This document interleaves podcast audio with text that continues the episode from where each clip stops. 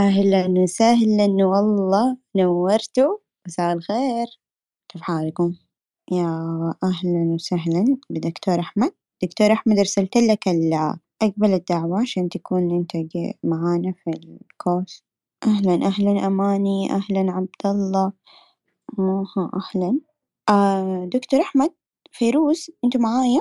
دخلتي كده معايا فيروز؟ آه فيروز عندك مشكلة دكتور أحمد؟ أهلا سعيد. طيب آه اليوم حنتكلم عن استراتيجية ال brand فحيكون معانا ضيفنا دكتور أحمد فنحن يعني المرة اللي فاتت تكلمنا عن ال brand كيف ال- ال brand. أهلا أهلا والله نورتنا. والله منور منور. كيف حالك؟ الحمد لله الحمد لله. كيفك تمام؟ والله الحمد لله تمام. أنت لساتك في السعودية عندنا؟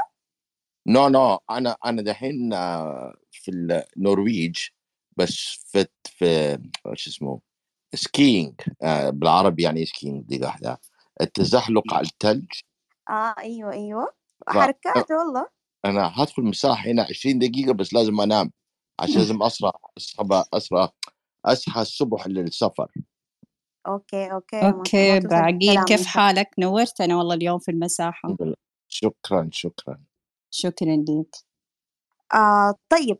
آه نحن اليوم حقيقة حنتكلم عن الاستراتيجية فنبدأ بيك أنت تعطينا آه إيش رأيك في الاستراتيجية وكيف من وجهة نظرك؟ استراتيجية آه، ال brand صح؟ yes بين. آم، المفهوم العالمي لل أو الشركات الضخمة زي Apple وستاربكس ونقول الشركات الأمريكية والأوروبية الضخمة مفهوم الاستراتيجي عندهم يختلف آه، تماما عن المفهوم الموجود في آه، الشرق الأوسط آه، أفريقيا وبعد شرق آسيا. يعني لما نشوف كوريا الجنوبية آه، جب- آه، جابان آه، متطورين جدا. حتى الصين دحين بدأت تتطور في موضوع الهوية والكواليتي اللي طالع من الصين في المنتجات في تطور عن عن القديم يعني تطور رهيب. ف ادي أنا مثل مثلا للشركات الأجنبية أو الضخمة مع مفهوم على الاستراتيجيات الهوية وبعد كده نتكلم على المفهوم الموجود يمكن في آه، الشرق الأوسط. آه، لما نيجي نتعامل أو نتعاقد مع شركة آه، كبيرة زي L'Oréal أو أو آه، أي شركة أجنبية آه، أول مرحلة لل آه، الاستراتيجية هو البحث ال discovery لازم نشوف آه، إيه هو ال business strategy اللي عندهم ما هي الرؤية وما هي أهداف الرؤية حق الشركة المدى البعيد والمدى القصير. آه، نشوف الهيكل الشركة الاركتكتشر حق الشركة يعني آه، نظام الشركة إيه هو فلات ولا ولا الن- إيه؟ النماذج الأولية للشركات أيوة. أيوه لازم نشوف ده كله آه وبعدين نشوف خريطة آه اصحاب المصالح الداخلية والخارجية آه حجم الخريطة اصحاب المصالح. في شركات اصحاب المصالح خريطتهم يعني صغيرة يعتبر من 50 ل 100 وفي شركات زي لوريال مثلا اصحاب المصالح أكثر من 50 ألف. فدي شركة ضخمة. لما تيجي تبني الهوية آه إحنا مو نصعرها ب آه باصحاب المصالح مثلا ال stakeholder map ال scaling تبعهم مثلا. آه فالرحلة هنا بتاخذ آه آه تقريبا سنة آه لو على حسب حجم الشركة. فبنعمل البحث بعد بالبحث إحنا بنعمل brand definition آه تعريف الهوية وبعد كده نعمل حاجة اسمها USP تعريف القيمة آه أنا أتوقع بالعربي اسمها تعريف القيمة. وبعد كده نعمل ال positioning وال brand archetype آه للأسف أنا ما عندي العلم بالعربي للمفهوم بالكلمة. okay مو مشكلة. أنت تقدر تقول بالإنجليزي ونحن نوضح إيش معناته بالعربي. ما okay sure sure ف brand definition هو بيسموه brand strategy بس عندي في الشركة إحنا طلعنا ببحث لمدة خمس سنين وقلناها brand definition إيش الفرق بين ال brand definition وال brand strategy لما إحنا شفنا brand strategy آه، اللي بتعملها Interbrand أو Landor أو Siegel+Gale وشفنا ضخم يعني آه، أنا شفت الشغل اللي سووه ل STC والشركات الثانية في السعودية وفي مصر. آه، إيش اكتشفنا؟ إنه الشركات دي بتحط الهوية كمرسومة أو كفكرة من غير تحديد إيه شخصية الهوية دي. إحنا بنسميه brand definition عندنا في الشركة. أيوة. اللي هو الاستراتيجية. إيه، لا مش الاستراتيجية. draft brand brand definition الاستراتيجيه هو كله. يعني أيوه okay. في, نوع اسمه brand definition اكتشفنا الثغرة دي موجودة. ليش؟ لما نيجي لما STC مثلا لما نزلت السوق وقالت إنه آه، إحنا حنحول من analog لل data والشركة اللي عملت ال STC هي Interbrand اللي في Spain. اكتشفنا إنه الفريق التسويق الموجود في STC سموها في التغريدات وفي LinkedIn. أنا كنت بتابع. قالوا عليها rebranding أنا استغربت. كيف rebranding أصل كلمة rebranding دي كلمات طلعوها الاعلانات عشان ياخذوا فلوس من من الشركات. كلمة rebranding ما عندها فعل أصلا. فسألت التغريد واحد آه، من STC في الخاص ب LinkedIn قلت له آسف دي مش rebranding قال لي طب دي إيش اسمها؟ اسمها repositioning قال لي ليش؟ قلت له عشان أنتم في ال business حولتوا من analog لل data معناته انه المكالمات اللي انت بتسويها كل يوم وتقعد فيها ساعتين ثلاثة ما حتفرق معك. انت شغلك داخل في ال data يعني انت في ال business كده حولت نوع ال business قال لي أيوه.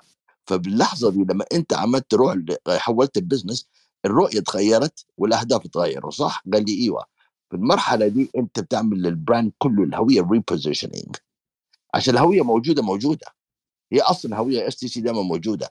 rebranding يعني كيف؟ يعني مثلا أنا مولود باعقيل بعد 50 سنة تبغى تعمل لي rebranding حتسميني إيش يعني؟ باجاجو طبعا.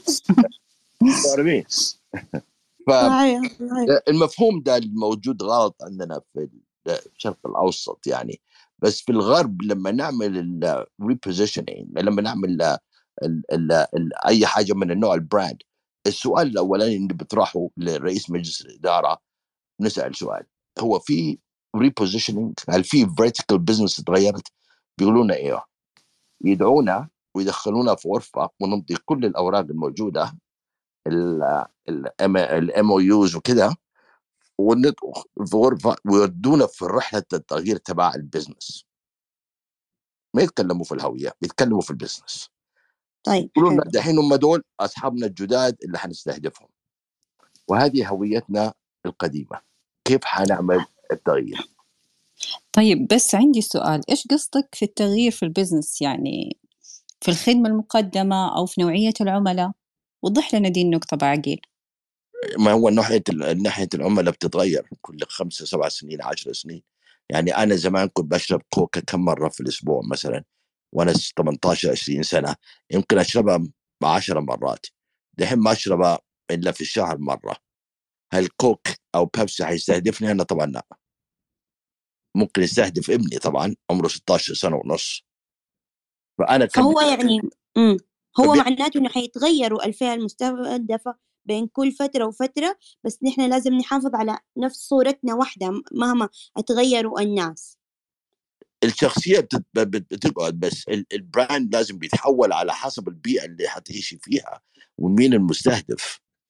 يعني عشان كده إحنا بنسميها repositioning يعني أنت ما تجي تقدري تخاطبي بيبسي بالطريقة اللي خاطبتيهم أيامي أنا أو مايكل جاكسون وال new generation الطفل اليوم ما يهمه مين مايكل جاكسون. أيام مايكل جاكسون تفرق معايا مثلا. وكان أيامها اسمها new new generation repositioning اليوم ال repositioning يختلف القيم تختلف المبدأ كله يختلف بيئة السوق تختلف. التكنولوجيا عندك على أيامي ما في تكنولوجيا. أيامنا كنا بنحط نروح البيفون في الشارع ونحط فلوس ونتصل. اليوم في الجوال في إيدك في تويتر account في لينكدين account كثير تغير. يعني كيف ال brand ما يتغير؟ مش يتغير يتحول. بلاش كلمة تغيير. يتحول of course يتحول. يصير أكثر ملائمة مع مع البيئة الجديدة. of course أنا كمستشار اليوم كمستشار دولي في brand أنا ما أقدر أفكر بالطريقة اللي بسني أنا. لازم بفكر بال... بالعقلية الموجودة في السوق اليوم. يا ما حيكون عندي relevance الفكر اليوم اللي في السوق إيش كيف حطور نفسي؟ أنا لازم كل يوم أقرأ لازم كل يوم أتطور لازم كل يوم أخش في لينكدين أتكلم مع شونا ستراوس بالينز ديفيد بالينز وكل دول. وفي جروب معمول وأتداخل فيه وكل لازم أعرف إيش اللي بيحصل في السوق الهوية ده. يعني معناته إنه أنت لازم دايمًا نحن نشوف إيش اللي بيصير حواليننا بنحلل آه ما نقعد نشوف إنه نحن خلاص نحن وصلنا لمرحلة إنه نحن شطار ونحن ذكيين ونحن حواليننا عملاء. هذا ما يكفي لأنه حواليننا الدنيا بسرعة بسرعة بتتطور فأنت على هذا التطور أنت لازم تتطور ولازم تطور من استراتيجيتك وكيف تزيد إنه ارتباطك بعملائك بإنه ما يجي شخص تاني ويسرقهم منك كده يعني. ولا حد يقدر يسرق عملائك لو انت لو انت brand مثلا ألو... أعلى أعلى مرحلة في التسويق إيش هي؟ الولاء. حلو. لما انت توصلي ك brand تخيلي ابل ابل لما يجي يقول أنا منزل ألف آيفون 14 أو 15 إيش اللي بيحصل؟ الكل بده يشوف وبده يروح يشتري على طول لأبل وفي صف عنده ولا في نيويورك في باريس كله. أوكي؟ أبل أعلى أعلى مرحلة الولاء. بس شوفي مكسب الشركة نفسها اولا. لأنهم هم أول شيء فهموا احتياج العميل عشان كده يا بعدي ولا عشان هو ال brand حقهم عش... اللي هم كونوا عشان بنوا brand طبعا أكيد. ما هو نحن بدنا نوضح الفرق بين إنهم الاحتياج وبين ال ال brand كيف يعني كيف نفرق no, no, no. no no no. It's it's brand. Brand هو need. uh, brand هو need و want. احتياج هو need و want هو رغبة. الرغبة عاطفية والاحتياج uh, وظيفية. يعني مثلا أنا أبغى أشرب بن في الصبح. ده احتياج. أبغى أشرب ستاربكس ده رغبة. أوكي. لا يفرق عن ده. لما تيجي تسعري الرغبة ب 50 دولار والاحتياج بدولار. أوكي. عاطفية أغلى قيمة وظيفية أرخص. Anyways بس أشرح لكم حاجة بسرعة قبل ما أنا ما أمشي which is very important. أنا بقول حاجة مهمة. يعني في نقاشات كثيره على ال brand الاحتياج والرغبة كله بس يعني أنا بس المشكلة إنه أنا أبغى مرة كده أفضي نفسي أحبس نفسي في جزيره وأقعد على الجوال. Anyway مفهوم ال brand إنه هو آه إيش اسمه آه brand إنه ال brand logo أو آه علامة ده مفهوم غلط. مفهوم غلط تماما تماما تماما. صحيح. هذا جزء من ال brand ما هو أساس مية من من الرحلة. ال brand هو علم علم و art art يعني بالعربي. آه فن art art علاء يمكن علاء تعرف art يعني بالعربي. فن science and art art فن تقريبا ما, إيه. ما له معنى ثاني. علم وفن علم وفن yes. يا فن علم وفن so so, ال brand هو علم وفن من دون العلم ال brand ما يقدر يأثر في المبيعات. المشكلة عندنا إنه إحنا واخدين ال brand فن وحملة إعلانية وشوف مين طلع في الإعلان ومين تصور وجيب لك عمرو دياب وجيب لك واحد تاني تاك تاك تاك ثلاثة شهور وكله كده داب. وال brand ده أصلا ما بنى ولاء وبعد كده يجي يقول إحنا صرفنا 50 مليون ودخلنا 15% فوق اللي صرفناه. of course يعني أنت الفن و... وحتى ال... ال... ال... القيمة التس... التسويق التسويق التسويق بيلعب دور مهم جدا. التسويق هو اللي بيعمل التفاعل ال engagement هنا المشكلة إنه ناس بتدخل في ال advertising من غير خطة تسويقية. يا أخي في شركات حتى ما تصرف حتى خمسين ألف دولار في في في, في التسويق وعندهم في sorry في الإعلانات وعندهم ولاء عالي عشان تسويق قوي جدا. كله في القيمة. لازم تعرفوا العلم ال want وال need علم ال ال الاحتياج والرغبة. علم علم ال brand رهيب. جدا جدا جدا. يا حتى ال- ال brand الشخصي حيكون مطلوب دحين أنا قلت في 2026 إنه ال brand الشخصي ده حيكون من أهم لو أنت ما عندك brand أو أنت ما عندك brand شخصي ب 2026 ما حتلاقي وظيفة. أنا أقول لك اليوم وهتفتكروا كلامي. ما حتلاقي لو لقيتي وظيفة هتاخديها ب 3000 ريال. اللي عنده brand ممكن ياخدها ب 50 70 ألف ريال. و brand مو معناته إنه يصور حلو ويحط صورته ويقول لك أنا خبير خبير ده وأنا خبير الذرة والثاني يقول لك أنا خبير الكوكب. لا لا لا لا الكلام ده ما يمشي. ال brand هو التعامل والفعل اللي أنتم بتجيبوه القيمه اللي بتقدموها كل يوم كل سنة. مش اليوم تتكلموا أنا طبيب وبكرة تصحى من النوم تقول أنا مهندس معماري. هذا تعرفوا الناس اللي بيحطوا كل أربع شهور يغيروا ال title تبعهم على تويتر؟ اليوم خبير وبعد أربع شهور يقول لك أنا موظف SC هذا خسر قيمة المصداقية عنده البراند هي عبارة عن مصداقية عبارة عن إنك تؤمن المرحلة اللي أنت داخل فيها دي لك رؤية وتؤمن في الرحله دي. حتى لو الدنيا اتقلبت عليك وضدك أنت لازم تكون متمسك لحد ما توصل للمرحلة اللي تبغى توصلها. طب هل هذا معناته يا باقي إنه نحن نكون زي ما نحن ونطلع قدام الناس ولا نحن لازم ندرس جوانب شخصيتنا ون- ونحاول آه نمسكها وننتجها أنا- عشان يفهموها الناس تقدر طب- تأثر فيهم؟ انت مفروض ك brand تطلعي بطبيعتك brand ليش ما ت... أنا أنا أنا أنا أنا شركه عندي اسمها باعقيل كل okay. شغلي معمول باللوجو هذا بالشعر الكبير والنظارات آه، الهوية كلها أنا بنيها باعقيل أنا لما أجي. أتحدث لما أجي أتحدث هل أنا بقول لهم أنا خريج هارفارد أنا خريج ييل وأحط ال certificate على لينكدين أنا بقول الصراحة أنا تخرجت من الجامعة بالعافية. حتى أهلي ما صدقوا تخرجت أبوي اتصل بالجامعة قال لهم أنتم بعتوا لي بعتوا لي أنا ماني مصدق. أنا تخرجت ورقمي كان 50% بالعربي يعني من نترجمه 50% وتعبت أول سنة ما لقيت وظيفة ولا أي حاجة. الجامعة مش اللي بنتني. أنت اللي. بنيت نفسك. صح اللي بنا اللي بنيته. فاني مو عيب مو عيب إنه أنا أطلع في أي مساحات وأقول إنه أنا جبت 50% وكنت فاشل في الجامعة. مو عيب. ده الحقيقة وده طبيعتي. اللي يتقبل يتقبل.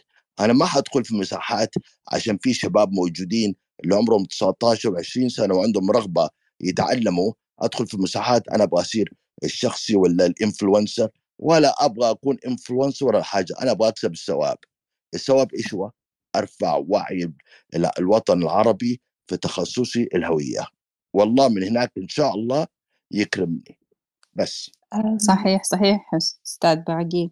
أنا معاك بس ال- الرحلة هذه تحتاج وقت على أساس إنه توصل لل- اللي أنت وصلت له أكيد. إيه طبعا. أنا ابتديت 2007 واليوم 2022 ولسه في الرحلة. عشان كده أنا بقول دائما الإيمان. الدين ادانا الإيمان. إحنا مؤمنين مش؟ صح؟ في في الأستاذ دي يبغى يتكلم تفضل. آه، أنا والله عندي كم سؤال صراحة يعني أنت تقول الشخص اللي ما راح يكون عنده brand ما راح ينجح. brand من أي نوع؟ وعلى أي أساس قررت إن الأشخاص اللي بالسنوات الجاية ما عندهم brand ما راح ينجحون أبدا؟ ما أدري يعني كلام غير مقنع الصدق sure sure sure ما, ما في مشكلة أنا أرد عليك ممكن؟ أكيد أنا أصلا ما سألتك إلا عشان sure أنت ده- دحين ما شاء الله إحنا دحين في الإنترنت معظم وقتنا. نقدم ال CV على الإنترنت ندخل المساحات نحط رأينا نبغى ندور على شغل ندخل في المساحات السلام نكتب في لينكدين نبغى وظيفة كل حاجة معمولة اونلاين تاني السلام عليكم. آه. كمل كمل باقي تفضل. يا السؤال الثاني آه ال- ال- ال- المرحلة الثانية هو إنه معلش هو فكري هذا خربط لي فكري anyways أرجع شوية. آم، فكنت بقول إنه إحنا وقتنا كله في المساحات تويتر ولينكدين حتى نبغى وظيفة ولا حاجة. النقطة الثانية كم في كم مننا بيسوي نفس الحاجة كل يوم؟ وباللغة اللي إحنا بنتكلمها. وب... و... و... و... ويكون حتى يكون. أنت من جنسيه سعوديه أو مصري أو كذا ملايين. فإيش حبيبي. اللي إيش اللي حيخليك تظهري أو إيش اللي حيخليه هو يظهر؟ شخصيته معاملته مش صورته. تعامله في المساحات تعامله في النقاشات هو ده البراند بس واحد آه، ولا يعني قصدك التسويق عن الذات. أنا ما أحب كلمة التسويق عن الذات عشان أنت عشان بصراحة أنا بؤمن بالهوية الطبيعية. يعني دي إيه أنت ما شاء الله عليكي دخلتي سألتي سؤال و... بس ما و... أجبتني ما أقنعتني إلى الآن. يعني طيب أنت جالس بعطي تسولف عن المساحات؟ آه شوفي حبيبي هو إنه إيش؟ إنك أنت زي ما أنت بس أهم شيء لما تكوني في أي مكان ما تكوني إنسان متقلب ما تكوني بشخصية غير آه كل الناس لما يشوفوكي خلاص يقولوا هذه مثلا سارة هذه سارة سارة المسوقة سارة الذكية سارة شاطرة. كلهم يشوفوك بنفس النظرة. هنا نحن حنقول عليك براند. أما إذا جاء شخص تاني وشافك وقال والله سارة ذكية وجاء التاني وقال سارة دي والله ما هي مزبوطة لا ما عجبتني. يجي الثالث يقول لا أنا ما أعرف عنها شيء. هنا يبدأ إيش ال- ال- الشيء؟ إنه الصورة اللي في ذهن الناس عنك غير متسقة فيعني أنت لسه ما وصلت لمرحلة ال brand. فمرحلة ال brand إنه الناس يسمعوا عنك يشوفوكي يشوفوا أفعالك ي- يسمعوا الناس إيش قالوا عنك. كل شيء مرتبط ببعض في النهاية هذا هو ال brand. فهمتيني؟ آه يعني ال brand أنتظر حديث الناس عني وأصلا غير مقنع إن الناس تجمع عليك مهما كنت يعني آه في كيف شخص عندي مستحيل الناس كل أبوها تقول هذه ذكية أو هذه طيب. آه مستوى نظرة الناس عنك تختلف حسب طيب بيئتهم مو عشان وتفكير كده يا تفكيرهم. حبيبي مو عشان وليش أقنع حبيبي؟ الناس؟ ليه يا حبيبي إذا مو تبي فلوس؟ تبي شغل؟ تبي تبي وما مكانة أقدر أجيب فلوس من غير ما أقنع أحد يا حبيبتي. الحين طيب الشخص هو الشحطوط إذا مع فلوس الكل يحترمه. طيب هذا حبيبي هو هو الناس. بنى براند. هو بنى براندات جابت له الفلوس دي. انت تجتهدي لدا المكان. عشان ليش؟ هو مو عشان الناس انت تبي تقنعهم هو عشانك انت. عشان انت تخلي الناس يسووا لك اللي انت تبيه. مو عشان هم هم ما يهموني ولا آه. ما شوفي تدرين أنت بهذه سويتي أنت بدل ما تمسكين الأذن اليمنى رحت لليسرى يعني مرة أبعدت الحديث وأنا أتوقع إنه أنت تبين تقولين إن لغة الجسد وال... والتواصل الداخلي إنه هو اللي راح ينجح أكثر من إنه إيش قلتي brand أو brand حسيت إنه قاعد يسوق عن منتج طب يقدمه أكثر من إنه عن نفسه آه خليكي معانا إلى نهاية المساحة واسمعي الكلام واعطينا رأيك. لسه نحن دوبنا في بداية ال- اللعبة يعني يلا بعطيكم قدامنا أنا بكون يعني مستمعة تقتنعي اليوم. تقدري تقتنعي وما تقدري تقتنعي في النهاية. بس آه أنا أحب أقول لك كل ال ال- العلامات التجارية والأشخاص المميزين اللي وصلوا للمرحلة اللي هم فيها هم تعبوا واجتهدوا عشان وصلوا له عشان أخذوا فلوس عشان الناس قدروهم عشان كل الأشياء اللي اللي اللي تجي في بالك. ف تسمحي لي إيثار يعني هم عندهم رسالة وعندهم شيء خدمة بيقدموه للناس مو فقط ظهور بغير هدف بغير معنى صحيح هو ده صحيح من ضمن النقاط من ضمن النقاط ال- المهمة كمان. فهو قد إيه أنت حتجتهدي في النهاية؟ قد إيش تبي توصلي لهذه النتيجة. نمشي حبات حبة حبة عشان نفهم إيش ال- الفكرة. آه كمان في في قصة مرة مهمة هذه لازم كلنا نعرفها. آه آه شو اسمه هو؟ ده حق حق أمريكا اللي الرئيس السابق اللي قبل شوية كان دوبه نسيت اسمه والله. ال- آه ترامب نسيت نسيت أنسى الأسماء. ترامب بالضبط ترامب. ترامب آه لما كان فترة ال- الرئاسة قبل لا يخلص الرئاسة حقته دخل تويتر أوكي هو رئيس والله وقاعد يتكلم وينزل تغريدات وطبعا هو ما شاء الله كلامه ما ينحسب يغلط وما ما عنده أي حساب لكلامه. إيش اللي صار فيه؟ أنذروه. ديك المرة حذفوا تغريدته. قاموا قال إيش ده تغريدتي حذفتوها؟ قاموا قالوا له لا والله نحن ما كنا نقصد هذا عندنا غلط كده وانحذفت. مرة تانية عاد نفس الغلط. تعرفوا إيش صار له؟ قفلوا له حسابه. هذا هو رئيس الدولة.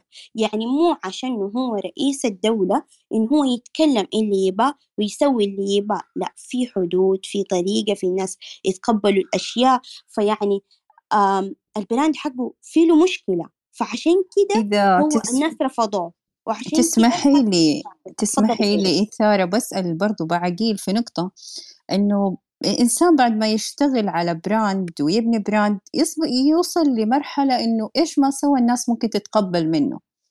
فهل هذه النقطة صحيحة؟ ما أدري إذا سمع سؤالي هو معانا أو لا. معلش معلش اسألي سؤال معلش أنا كنت آسف جدا. ال charger بحطه عشان ال- الجوال حيخلص؟ تفضلي. آه سألت سؤال إنه الإنسان لما يشتغل على نفسه ويبني براند بعد فترة آه إيش ما صدر من الشخص هذا المجتمع أو الناس بتتقبل من قوة الولاء اللي هو سواه أو صنعها فيصير متقبل منه أي شيء بعد كذا حتى سواء براند شخصي أو براند تجاري يعني. حابة تكلمنا في دي النقطة؟ صح صح. آه، شوفي ال ال ال الش- ال- الثقة تلعب دور كبير جدا في البراند آم، كل ما ت- تخشي في تجربة وتحطي نفسك في تجر- تجربة صعبة كل ما تبني الثقة. يعني 2007 مثلا أنا لما طلعت أتحدث لأول مرة ما عرفت أتكلم كان صعب جدا. بس كل ما حطيت نفسي قدام مش بس في الوطن العربي مع مع الأمريكان والفرنسيين وخبراء دخلت معاهم وتناقشت كل ما كسبت خبرة بس كسبت كمان ثقة صحيح ثقة في نفسي والثقه في عملي. فدي بنت عليه بنت جرأة. البراند يبغى له جرأة. اليوم السلعة اللي أنا بقدمها كبراند باعقيل هي إيش هي؟ هي فكرة. فكرة. اللي الشركة بتشتري مني فكرة. والتاني حاجة. بتشتري مني حل مشكلة. صحيح. هو عشان عندي الحل هي دي السلعة اللي أنا بقدمها ومسميها تحت البراند باعقيل صحيح. ما أدري المايك سامعين. التصميم أصلا هو عبارة عن آه، مرحلة تفكير زي ما عرفنا وتعلمنا يعني. العملية التصميمية هي عملية تفكيرية لا بحتة. بس بس فيروز معلش المشكلة حتى ال DI عندها حق لما تسأل أسئلة زي كذا المشكلة yes yes الفهم آه. الفهم في موضوع البراند عندنا في الشرق الأوسط هو تصميم. أي آه واحد ادخلي أي مساحة أو حطي أسئلة في تويتر اسأليهم إيه هو البراند هيقول لك تصميم. حي... ما وكمان حيكلموك عن العلم الموجود ورا البراند يعني صح. الاستراتيجية البراند اللي بتتحط دي يعني على حسب زي ما قلت الشركة ممكن توصل لبحث كبير جدا وتفريد الشخصية وس- وكيف تستخدم آه، الكلمات لأصحاب المصالح ده it's big work شغل كتير. بس للأسف إحنا لما نشوف الهرم نشوف فوق الهرم فوق في اللوجو وده اللي بنركز فيه. تحت الهرم كل مع ال- العلم ده كله ما نبغاه. ليه؟ عشان متعب. والمشكلة الثانية معلش يا فيروز إصحاب ال graphics إصحاب المصممات والمصممين. هم اللي قاعدين يبيعوا كلمة براند من غير ما يدرسوا إيه هو البراند هذا كمان عمل مشكلة في السوق. طيب معك الفرق بين جدا. كلمة branding و brand؟ هل في فرق آه، أستاذ باعقيل ولا لا؟ yes في فرق. آه، هو دام يقول لك branding و brand، brand هي هي الهوية هي الهوية نفسها مربوط فيها القيمة والفكرة. القيمة الملموسة أوكي والقيمه العاطفية. ال branding هو اللي أنت بتسويه كل يوم يا آثار. دخولك في المساحة دي والطريقة ما شاء الله عليك أنا يعني فخور جدا بيكي. لما حطيتي الشرح لدي اي هذا براندنج هذا بالضبط الفكرة اللي كان عن اللي كان عندي أنا. قبل ما أدخل المساحة دي عنك يا آثار لما طلبت مني إنه أدخل المساحة والفكرة بعد دخولي في المساحة تغيرت تماما. أنا ما كنت أفتكر بصراحة مع احترامي ما كنت أفتكر إنه علمك بالمستوى ده. أنا قلت دخلني مساحة هتكلمني عن لوجو ما لوجو هدخل 20 دقيقة وأخرج. والله والله كلامك على راسي. شكرا شكرا والله. لا ف... فبقول لك فأنت اللي سويتوه ده هو branding غيرتي غيرتي ذهني غيرتي فكري عنك. هذا branding نعم. ف brand إيش هو؟ الفكرة اللي أنا حاططها عنك في ذهني. تغيير الفكرة والاكشن حق الفكرة دي هو القيمة اللي أنت بتقدميها كل ثانية كل ثانية. وكل ما تلتزمي في نفس القيمة لحد ما ترفع وعي الملايين الموجودين برا هذا branding خدم البراند بس يقول لك branding من غير definition of brand مش مش مشكلة. brand حاجة و branding حاجة والتسويق حاجة و marketing حاجة و advertising حاجة تاني. و public relation حاجة تاني صحيح وبراند مو وبراند مو تحت التسويق للأسف.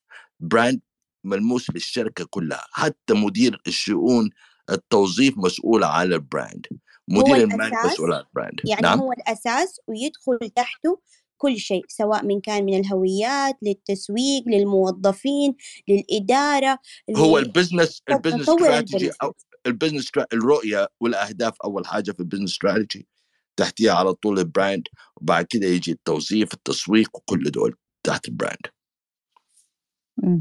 حلو حلو. طيب. هو إحنا عندنا مشكلة كمان في تقبل العالم العربي ترى المفهوم ال brand يعني يشوفوا إنه شيء غير مهم. إذا تفتكري إيثار في آخر مساحة كانت موجودة كان في النهاية يعني كان الناس يقولوا إنتوا جالسين تتكلموا إنه brand brand ترى آه، ت- تكلفوا الناس في مبالغ ما لها داعي. وإنهم لازم يلتفتوا على أشياء أهم من كذا بالضبط. فهذه مشكلة برضو. أيوه. ال- ال brand هو خليني أقول لكم خليني أقول لكم هو بشكل بسيط. أنا اديكم معلش أديكم أثر اديك مثل أنا أيوة. لكلام فيروز اللي قالت. قبل سنة ونص واحد اتصل بينا في الشركة من دولة عربية وقال لنا أنا أبغى أبغى لوجو فقلنا له إحنا ما نسوي لوجو ما لوجو قال لي أنا أبغى لوجو أقصى حاجة عندي 1500 دولار. اوه يا ربي. هذا يا الله. وجاكم ما- كذا ما أنا بقول يعني لك المفهوم عادي. المفهوم المفهوم غلط فعشان كذا ما تقدري تل- تلومي حد. هو صحيح. مسؤولية كل واحد فينا إنه يوصل الفكرة مضبوطة. صحيح. صحيح صحيح. ف- يعني بسيط. أيوه تقدر. تشرحي لنا هي يعني فيروز بشكل بسيط؟ أنا يعني سمعت شيء يعني من جد آه كذا يمكن زعلني. يقول لك إنه البراند هي الفكرة اللي يضحكوا فيها الأغنياء على الفقراء عشان ياخذوا فلوسهم. فهذه الفكرة صراحة يمكن في عقول كثيرين. لكن إحنا فتحنا المساحة هذه وفتحنا حساباتنا عشان نغير الفكرة هذه ونوعي في المجال هذا بقد ما نقدر. تعرف إيش ردي على دي الكلمة؟ إذا أنا باخذ منك ارجع لك هي 10 أضعاف هذه هي ال brand لما أنا أبني لك هو. صح بس- صح. وكل الشغل يعتمد عليك انت بعدين كيف تدير ال brand. طب بشكل مبسط ال brand هو عبارة خلينا نجيب أي شخص قدامنا. طيب أول ما تقابل الشخص ده قدامك أنت شفته لقيت نفسك اتكلمت معه حق خمسة دقائق أو ثلاث دقائق أنت مت فيه عجبك آه ما عرفت إيش الشيء اللي عجبك فيه بس أنت انبهرت. بعدين لما بدأت تستوعب بتلاقي طريقة كلامه أسلوبه مظهره طريقة تفكيره آه القيم اللي هو قاعد آه يعني بتلاقيها في كلامه آه إيش كمان شخصيته قيم توجهاته. الم... الأشياء اللي يدعمها هذه هي كلها بشكل عام هي ال brand فنحن كل ما نفهم ال brand نحن كل ما قدرنا نستوعب كيف نحن نوصله يعني أنا ما بأجي أقول لك إنه تعال عندي وأسوي لك استراتيجية. أنت بنفسك أنت أهم شيء أفهم نفسك أفهم الناس من حوالينك. أستاذ باعقيل قال في البداية ترى شيء مرة مهم إنه نحن كيف نفهم الناس؟ نحن إذا فهمنا الناس يعني معناته نحن حنقدر نقدم لهم قيمة حنقدر نوصل لاحتياجاتهم. يعني نحن حنقدر في النهاية نسيطر عليهم بكذا بدا الشكل العام. وأضيف كمان لكلامك إنه بعد كذا ممكن نوصل لمرحلة الناس تدافع عننا. يعني لما أحد يجي يقول والله قالت لا والله كلامها صحيح وهي بتعبر عن فكرة صحيحة. يعني هذا أتوقع إنه أعلى مرحلة من مراحل ال- الولاء أو البراند. برضو على المساحات اللي بتناقشوا فيها تختلف. الفكر يختلف في لينكدين عن تويتر. لينكدين. متطور جدا في فكر البراند أو يكون في صحيح. الوطن في أو أي مكان. آه، في تويتر مش مشكلة بس يعني في مشكلة عشان تويتر هي منصة آه، آه، أخبارية. م. آه، مثلا تخش في انستغرام هذا بادجت براند يعني عشان كله ستارت اب اللي في انستغرام فعلى حسب المنصة اللي بتناقشيها والمستهدفين اللي بتناقشيهم وانت كشركة مين مستهدفينك؟ يعني أنا بخاطب الشركات الكبار والحكومة فأنا هدفي فين؟ لينكدين. ده اللي بستثمر وقتي كله فيهم. ومقالاتي ونقاشي. أنا تويتر باجي عشان بس رفع وعي. أوكي. فلازم إحنا نشتغل ونحسس ونعرف مين هم أصحاب المصالح عندنا. وإيش هو رؤيتنا؟ وإيش هو هدفنا؟ صحيح. وإيش هويتنا؟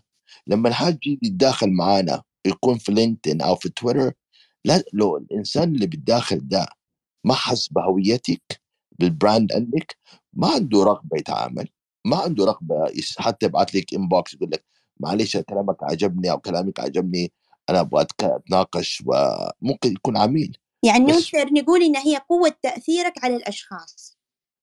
لا مش تأثيرك حضورك تأثيرك آه، آه، رفع الوعي الفكرة اللي بتطرحها والقيمة اللي بتطرحها. طيب. تقدر بس يعني يعني أستاذ علاء عندك صحتي بتتكلم تفضل نعم السلام عليكم جميعا. عليكم السلام أهلا عليكم السلام. يمكن بس بعقب على نقطة آه، إن ال- ال- بعض العملاء إذا كان في شريحة من العملاء كبيرة ما عندهم وعي بال brand بشكل كبير فأنت مسؤول إنك توصل الوعي هذه والقيمة الملموسة الملموسة الملموسة. أنا بتكلم إذا أنا بقدم أو بقدم قيمة أو بشرح للعميل كيف القيمة هذه اللي بقدمها لل brand آه، بتعطي قيمة ملموسة وأقدر أعطيه كل ال ال ال الدلائل آه، والنتائج اللي ممكن نتمكن من تحقيقها مستقبلا. بعد آه، يعني العمل على تطوير ال brand والاعاده هيكله ال brand إذا كان موجود ولا بناء brand من الصفر فهنا العميل بيرتاح هنا العميل بيحط يدي في يده أو يده في يدي ونبدأ نبني brand آه، بشكل قوي يعني. فهذه للأسف الشريحة الكبيرة اللي هي تقول والله مثلا أنتم تضحكوا على الناس بال brand ولا كلام ال brand ولا كلام فاضي ولا أنا أقدر أبني مشروع من الصفر بدون ما أبني أسوي هوية والاستراتيجي والكلام هذا. وللأسف هذه قلة وعي عندنا في ال- ال- المجتمع وممكن إحنا نوعي آه، شريحة كبيرة عن طريق كل الوسائل التواصل سواء كان صوتية أو كان فيديو أو كان آه، آه، بأي طريقة يعني. يعني نقدر نوصل لشريحة كبيرة نوعي بالذات ال- ال startups وال business owners إن ال brand شيء مهم.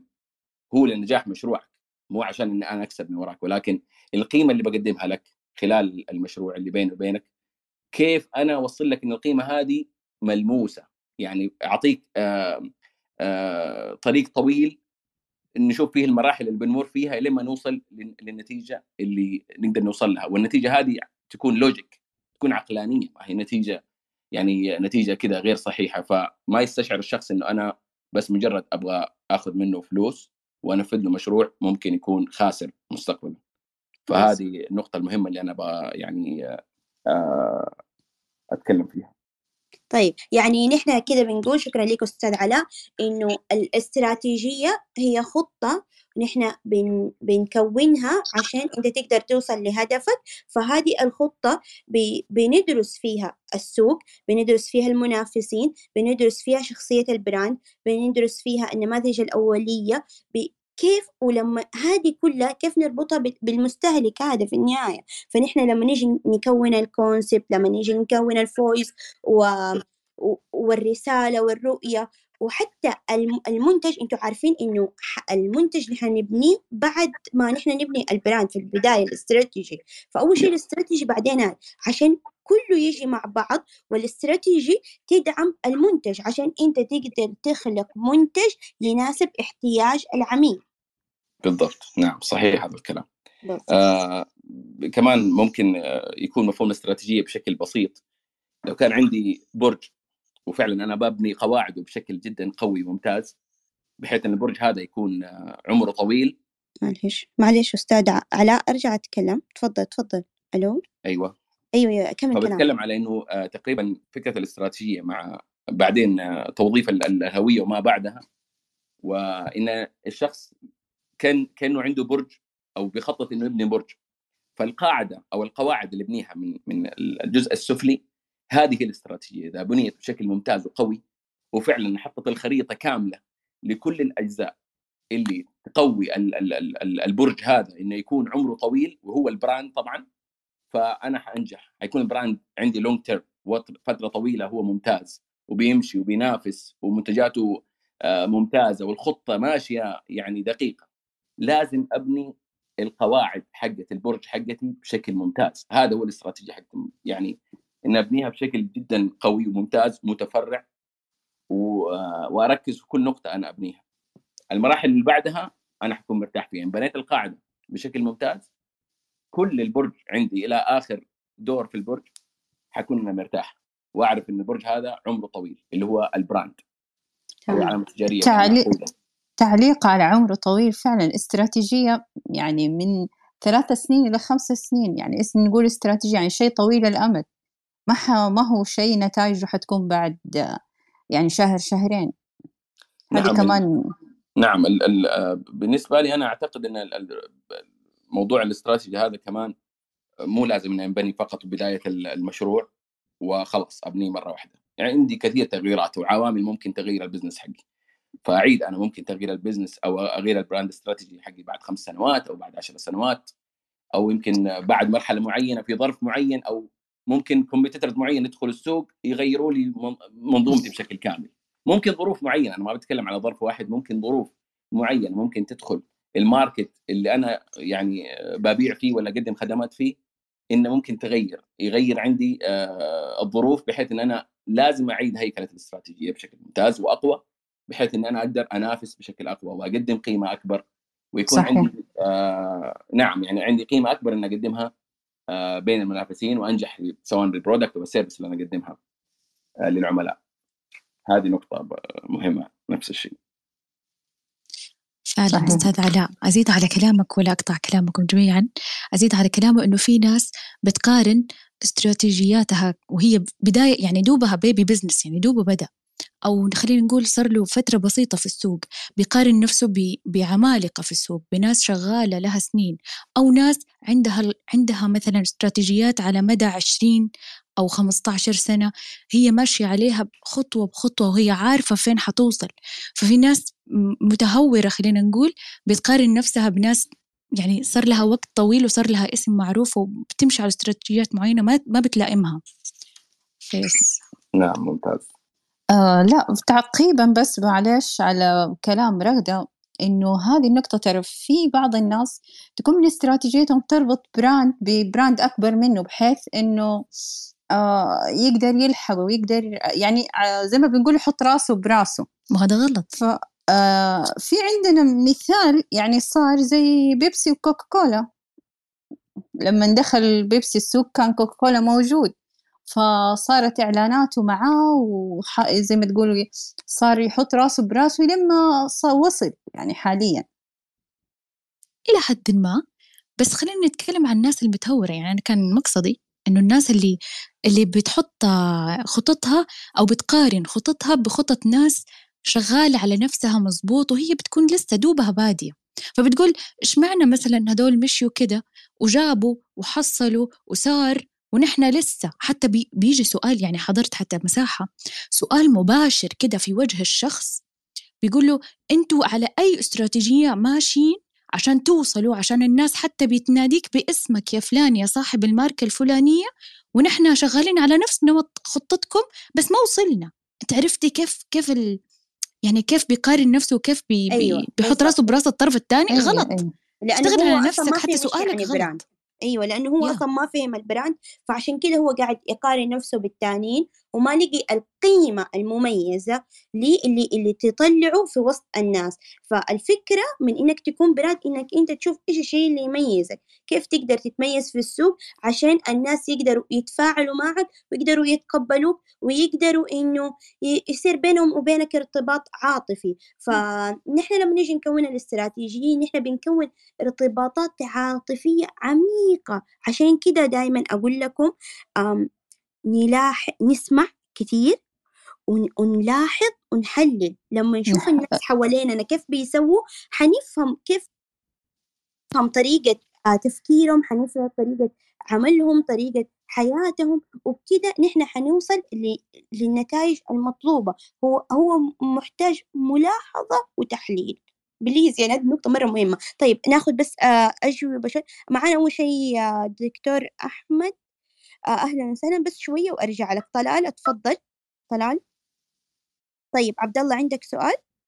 السلام عليكم. السلام عليكم. طب شوي يا عبد الله طلال آه، اتفضل. الله يمسيكم بالخير. أيوة. أه بتكلم آه، مفهومي عن ال brand بشكل أنا لسه أكاديمي لكن بتكلم بشكل مبسط. مفهومي عن ال brand إنك توصل إلى مرحلة فيري ومرحلة تايد بحيث إنه بدل ما أقول جيب صابون غسيل مواعين جيب فيري. بدل ما تقول جيب تاي آه، جيب صابون غسيل ملابس جيب تايد هذا مفهومي عن ال brand. لأنه وصل إلى مرحلة شكرا الاشاد أستاذ أو دكتور أو ايا يكون بعقيل الله يسعدك. هذا مفهوم على ال brand. الشيء الثاني سؤال بطرحه. أنا لست أكاديمي ما درست الجامعة كل تعليمي ذاتي من خلال تجارب ومن خلال قراءتي للكتب. هل هذا يط- يأهلني مستقبلا؟ إني أصل إلى مرحلة ال brand إذا فهمتها بشكل دقيق وبتعلم ذاتي جيد طبعا. شاكر ومقدم عادي. الجميع أيوه طبعا مرة عادي. إذا أنت شاطر واجتهدت على نفسك وعرفت كيف قلت لك تحلل وكيف ت- تستعمل الادوات بشكل صحيح مرة عادي. هو أنا ما هو مربوط بالدراسة قد كده إنه قد ما أنت قد إيش تقدر تنجز في النهاية. فاهمني؟ نفسي يجاوب على ده السؤال باقي لأنه هو تقريبا قصة واقعية لده النموذج اتفضل عقيل معانا. لا لا ما شاء الله طلال طرح ممتاز على تايد وايفلون والتانيين. آم، صح ال ال ال ال brand هو ال- في حاجة إحنا بنسميها category بالعربي ما أعرف اسمه بالعربي. ال ال يعني تصنيفات تصنيفات. التصنيف ال category يعني مثلا ال category حق ال- الزيت الزيتون. آه ال category هذه اليوم أنت ما تقول زيت زيتون بتقول عافية في السعودية. دي قوة عافية إنه هي امتلكت الفئه فئة الزيت الزيتون. لما تيجي تقول مثلا آه آه اللبن الطازة ال fresh milk بتقول مراعي صحيح. هو امتلكها الصابون تايد على طول تايد. yes. هو. في الفئة دي الأول والثاني أقوى. لما أنت تيجي وتدخل آخر واحد مثلا ف- تخش في في زيت الزيتون يقول يا أخي عافية شغالة وده شغال وده شغال وده شغال وما شاء الله بيكسبوا وأنا حادخل. دخولك خطر إذا ما عندك قيمة اللي هتحول الفئة دي كلها وانت هتمتلك الاسم دخولك. هذا هذا الشغل اللي أنا مثلا بحبه. يعني جميل. أنا عميل يقول لي أنا حاخذ الفئة دي بس أنا ماني أول واحد أو ثالث أو رابع أو خامس أنا رقم عشرة. هقول له ممتاز إحنا كده حنخترع حاجة جديدة. إحنا عملنا مع Code Red نفس الحاجة. Code Red ما كان أول واحد دخل. كان في Power Horse Bison كل دول كان حوالي ثامن أو تاسع واحد. مم. anyway ف لما لما الشريحة الفئه دي تم- تمتلكها ك brand هو دي قوة آه، آه، ال brand نرجع على موضوع آه، طلال قال له طب أنا ما درست ال- ال brand كيف؟ طلال لو في شغف ما معك في مستحيل. لو عندك الشغف تابع اقرأ. تابع واقرا وحلل حلل. وهتلاقي نفسك وصلت مرحلة هتدخل مساحات يا طلال وهتتناقش مع أحسن ناس وهيجي لك ال- الثقة وإن شاء الله تسافر دول وتتحدث. آه، ما في مستحيل اوف كورس ما في مستحيل. لو عندك الشغف ما في مستحيل. جميل جميل جدا. طيب نقدر دكتور أحمد دكتور تفضل معانا إيه. شكرا لك. أستاذ سعيد شاكر مقدر على هذا الكلام الجميل وعلى روح روح المعنوية. اعدكم إن شاء الله أني أبذل كل ما بوسعي لأظهر بالشيء اللي يليق فيني بإذن الله. الله يوفقك طلال وإن شاء الله توصل اللي أنت تبغاه وزيادة. إن شاء الله. إيه دكتور أحمد تفضل. يا هلا يا مرحبا. السلام عليكم جميعا. عليكم السلام. منور والله. السلام. أهلا الله دكتور. الله يحييكم. المعذرة بس مشكلة تقنية والحمد لله تجاوزناها. لا لا بسيطة بسيطة. كلنا بنمر بيها. التقنية تظل تقنية مهما كان. نعم الله يحييك وامسي عليك استاذه إيثار وفيروز والاساتذه اللي تحدثوا سبقوني يعني. آه، بالنسبة لاستراتيجية ال brand أنا بس في يعني أي أحد داخل ال business يعني أنا أعتقد إنه في سؤالين لابد إنه يجاوب عليهم. أو يعمل عليهم اللي هي why و how يعني لماذا أنت حتعمل أصلا براند يعني إيش الأهداف اللي عندك؟ إذا كان صاحب ال business آه، ما عنده أهدافه أو أهدافه لسه لم تكن واضحة فأعتقد إنه لسه إلى الآن آه، إعداد استراتيجية يكون من الصعب لأنه حتى الأهداف آه، ربما في بداية ال startup ما تكون عنده الرؤية واضحة وممكن حتى يعمل أو يشتغل business بدون branding و... لأنه لسه ما تحددت عنده الهوية أو الميزة اللي فعلا حيتميز فيها عن الآخرين. فهذه أول حاجة إنه هو فعلا يدرك آه، أهمية الأهداف لأنه زي ما إحنا عارفين في كثير من المنشآت بتشتغل أحيانا من غير رؤية إلى درجة معينة وبعد ذلك تدخل في عملية تتضح عندها الرؤية ويتضح عندها الرسالة والأهم من ذلك اللي هي القيم لأنه البراندنج بتتحدد من القيم. فهذه اللي هي إجابة لماذا؟ يمكن حتأخذ لها وقت. وبعد ذلك حنجي للهاو اللي هو كيف عملية الاستراتيجي؟ لأنه حقيقة أنت أحيانا ممكن تكون الصورة واضحة أهدافك واضحة ولكن يجي هنا دور آه، مختصين التسويق أو المسؤولين عن الاستراتيجي إذا ما وصلت لهم الصورة واضحة من صاحب ال business فيكون عنده مشكلة في عملية الإيصال اللي هي إعداد الاستراتيجية. فعندنا الآن لماذا وكيف هذه أهم حاجتين لابد إنها تكون واضحة لصاحب ال business. وإحنا كأولياء أمور إحنا نعرف إنه أحسن استثمار في الأبناء اللي هو الاستثمار في التعليم فكذلك صاحب ال business إنه أفضل استثمار له في ال business حيكون في ال branding فلذلك لابد إن تكون الصورة واضحة عنده لماذا وكيف إعداد عملية البراندنج وهي تختلف من نشاط إلى آخر. مداخلة اللي حبيت أتداخل فيها وتعقيبا على ماذا ما سبق ذكره. وشكرا. يعطيك العافية دكتور أحمد. شكرا دكتور. العفو دكتور شكرا. آه عارفين أنا إيش أقول؟ أنا أقول أنت أنت إيش تبغى؟ تبى الناس يتكلموا عليك يقولوا أنت أنت كيف ولا أنت تبى تقول تخليهم يقولوا اللي أنت تبغاه فهنا الشطارة هنا الشطارة إذا عرفت كيف تخليهم هم يقولوا اللي أنت تبغاه مو هم يتكلموا بكده أي واحد يجي ويقول والله هذه البنت مثلا مرة يعني أنا مثلا ما ابى أنا أنا عن نفسي ما بحد يقول لي فنانة فما, فما أسو ما أخليهم يقولوا عني فنانة أخليهم يقولوا عني ذكية. فهنا الشطارة كيف حخليهم يقولوا عني ذكية؟ ما يقولوا فنانة مع إني أكون أنا بسوي أشياء فنية ومصممة وببني استراتيجيات وكذا بس لا أنا ما أبغى فنانة أبغى أكون ذكية. فإيش رأيك أستاذ بعقيل؟ أيوه التحكم على الاوبينيون أو آراء غيرك أو آراء المستهدفين تحكم آرائهم. إنه تبني في فكرهم أو في ذهنهم فكرة معينة بقيم معينة آه عن ال brand إحنا بنسميها positioning ما اعرف positioning بالعربي يعني إيه؟ تموضع آه okay. positioning هو الحل الوحيد. يعني مثلا أديكم مثل أنا كشركة آه لما أطلع أتحدث عن الشركة تبعي كمستشار في ال brand وأكتب مقالاتي في LinkedIn وكله أنا قاعد أكتب عندي رؤية المستهدف وعارف القيمة اللي بقدمها وإيش اللي أبغى منه وأبغى كيف التفاعل منه وكيف وصوله لي. الرحلة دي كلها ال value experience دي كلها موجودة فلما أكتب وأخلص المقالة by call of action عارف بالضبط إيش اللي أبغاه.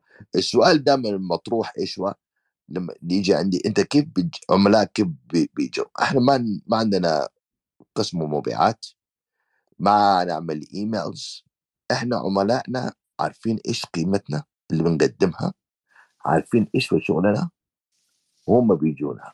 بنيتوا brand والناس تتكلموا عنكم فالناس يشوفكم. هنا نحن دي النقطة اللي نوصل لها. ده بس مش بنينا ال brand بناء ال brand مش يوم وليلة وعلى طول. وحن نكمل نبني ال brand كل ثانية كل دقيقة. دخولي في المساحة دي ونقاشي في الموضوع والقيمة اللي بقدمها هي ال brand ف آه، ف آه، بن بن بن- آه، بنرفع وعي. صحيح صحيح. هدفنا أكبر من إحنا نعمل فلوس. صحيح. هدفنا ورفع الوعي في تخصصنا. عشان كده بكتب مقالات بطلع في الفيديو وأتحدث وكله. هو ده اللي بيجيب العميل العميل بيشوف القيمة ويجي عليها. بس لو أنا حطيت صورتي في Times Square على billboard كبير وكاتب من فوق مستشار دولي للهوية. طب الإنسان اللي أنا بستهدفه اللي هو رئيس مجلس إدارة شركة ما حلاقيه في Times Square بس بس أنا نعرف نحن فين نتكلم عن نفسنا و... ومين هم الناس اللي نحن نباهم عشان نعرف المكان اللي نحن نكون فيه.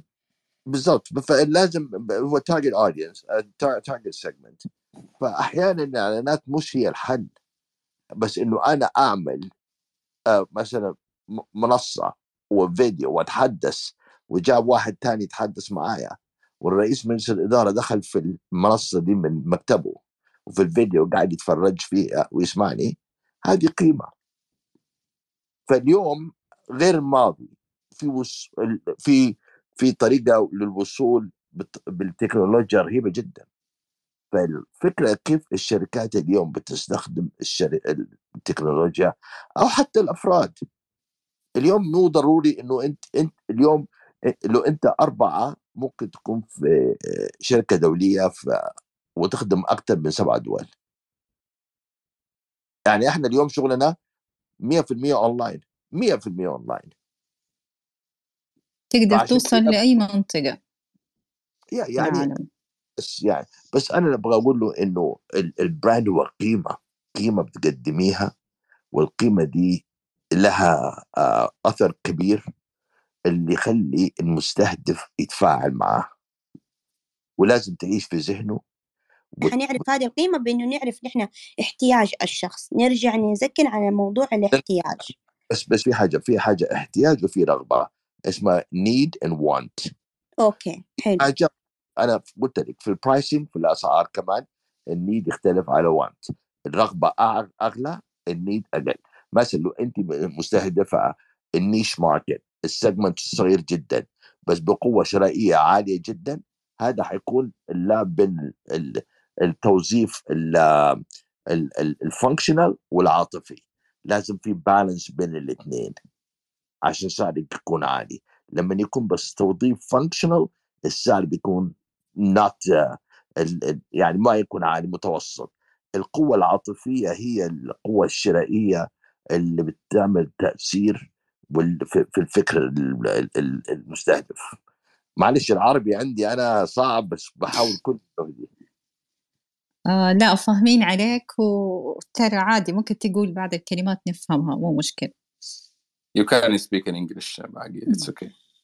يعني إحنا كده في آه، وضح لنا إنه ال- القيمة هي الشيء المهم في بناء البراند. هو اللي بيعطي آه، بيخليك تقدر آه، تتحكم في السوق وتقدر آه، تعطي ال- المستخدم أو العميل آه، الشيء اللي هو يحتاجه أو هو اللي الشيء اللي يرغب فيه. إيوه بس فيروز انت آثار وكل واحد في المساحة هنا اللي يحب البراند هذه مسؤوليتكم لرفع الوعي.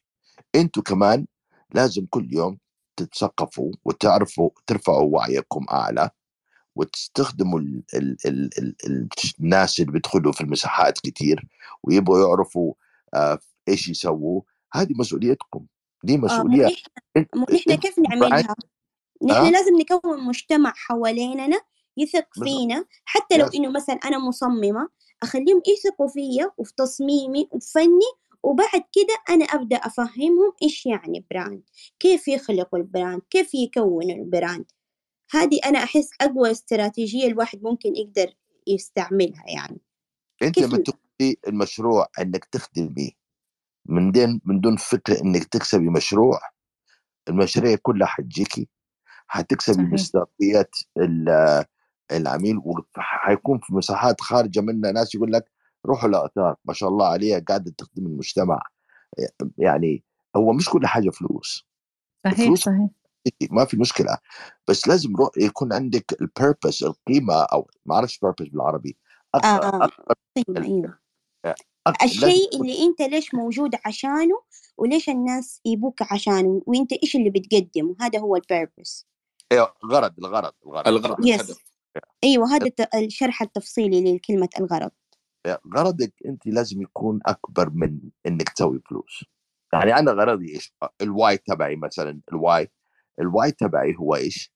إنه أنا كل يوم ال 12 سنة اللي فاتوا دول أدخل مساحات يعني أنا قبل أربع سنين أو خمس سنين ما أعرف أتكلم عربي كويس. المساحات وتويتر ساعدني فهدفي إيش؟ إنه أنا أرفع وعي.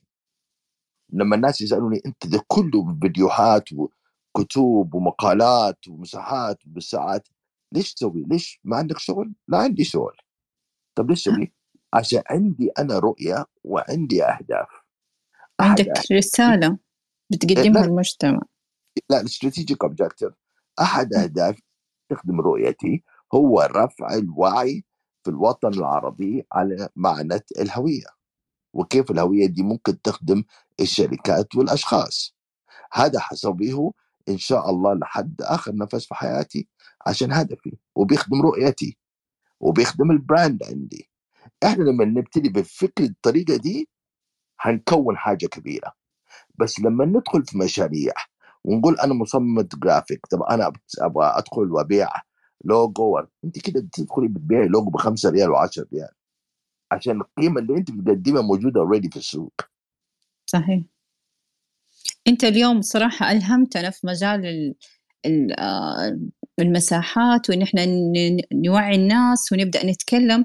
حقيقي هذه مسؤولية إحنا لازم آه، تكون آه، أولوية بالنسبة لينا. ولازم الناس كمان يعني هم يحاولوا يكونوا متفتحين أكتر. دائما أقول brand إنك أنت تكون تتقبل الكلام تتقبل الانتقاد تتقبل الأفكار الجديدة عشان تقدر تكون brand.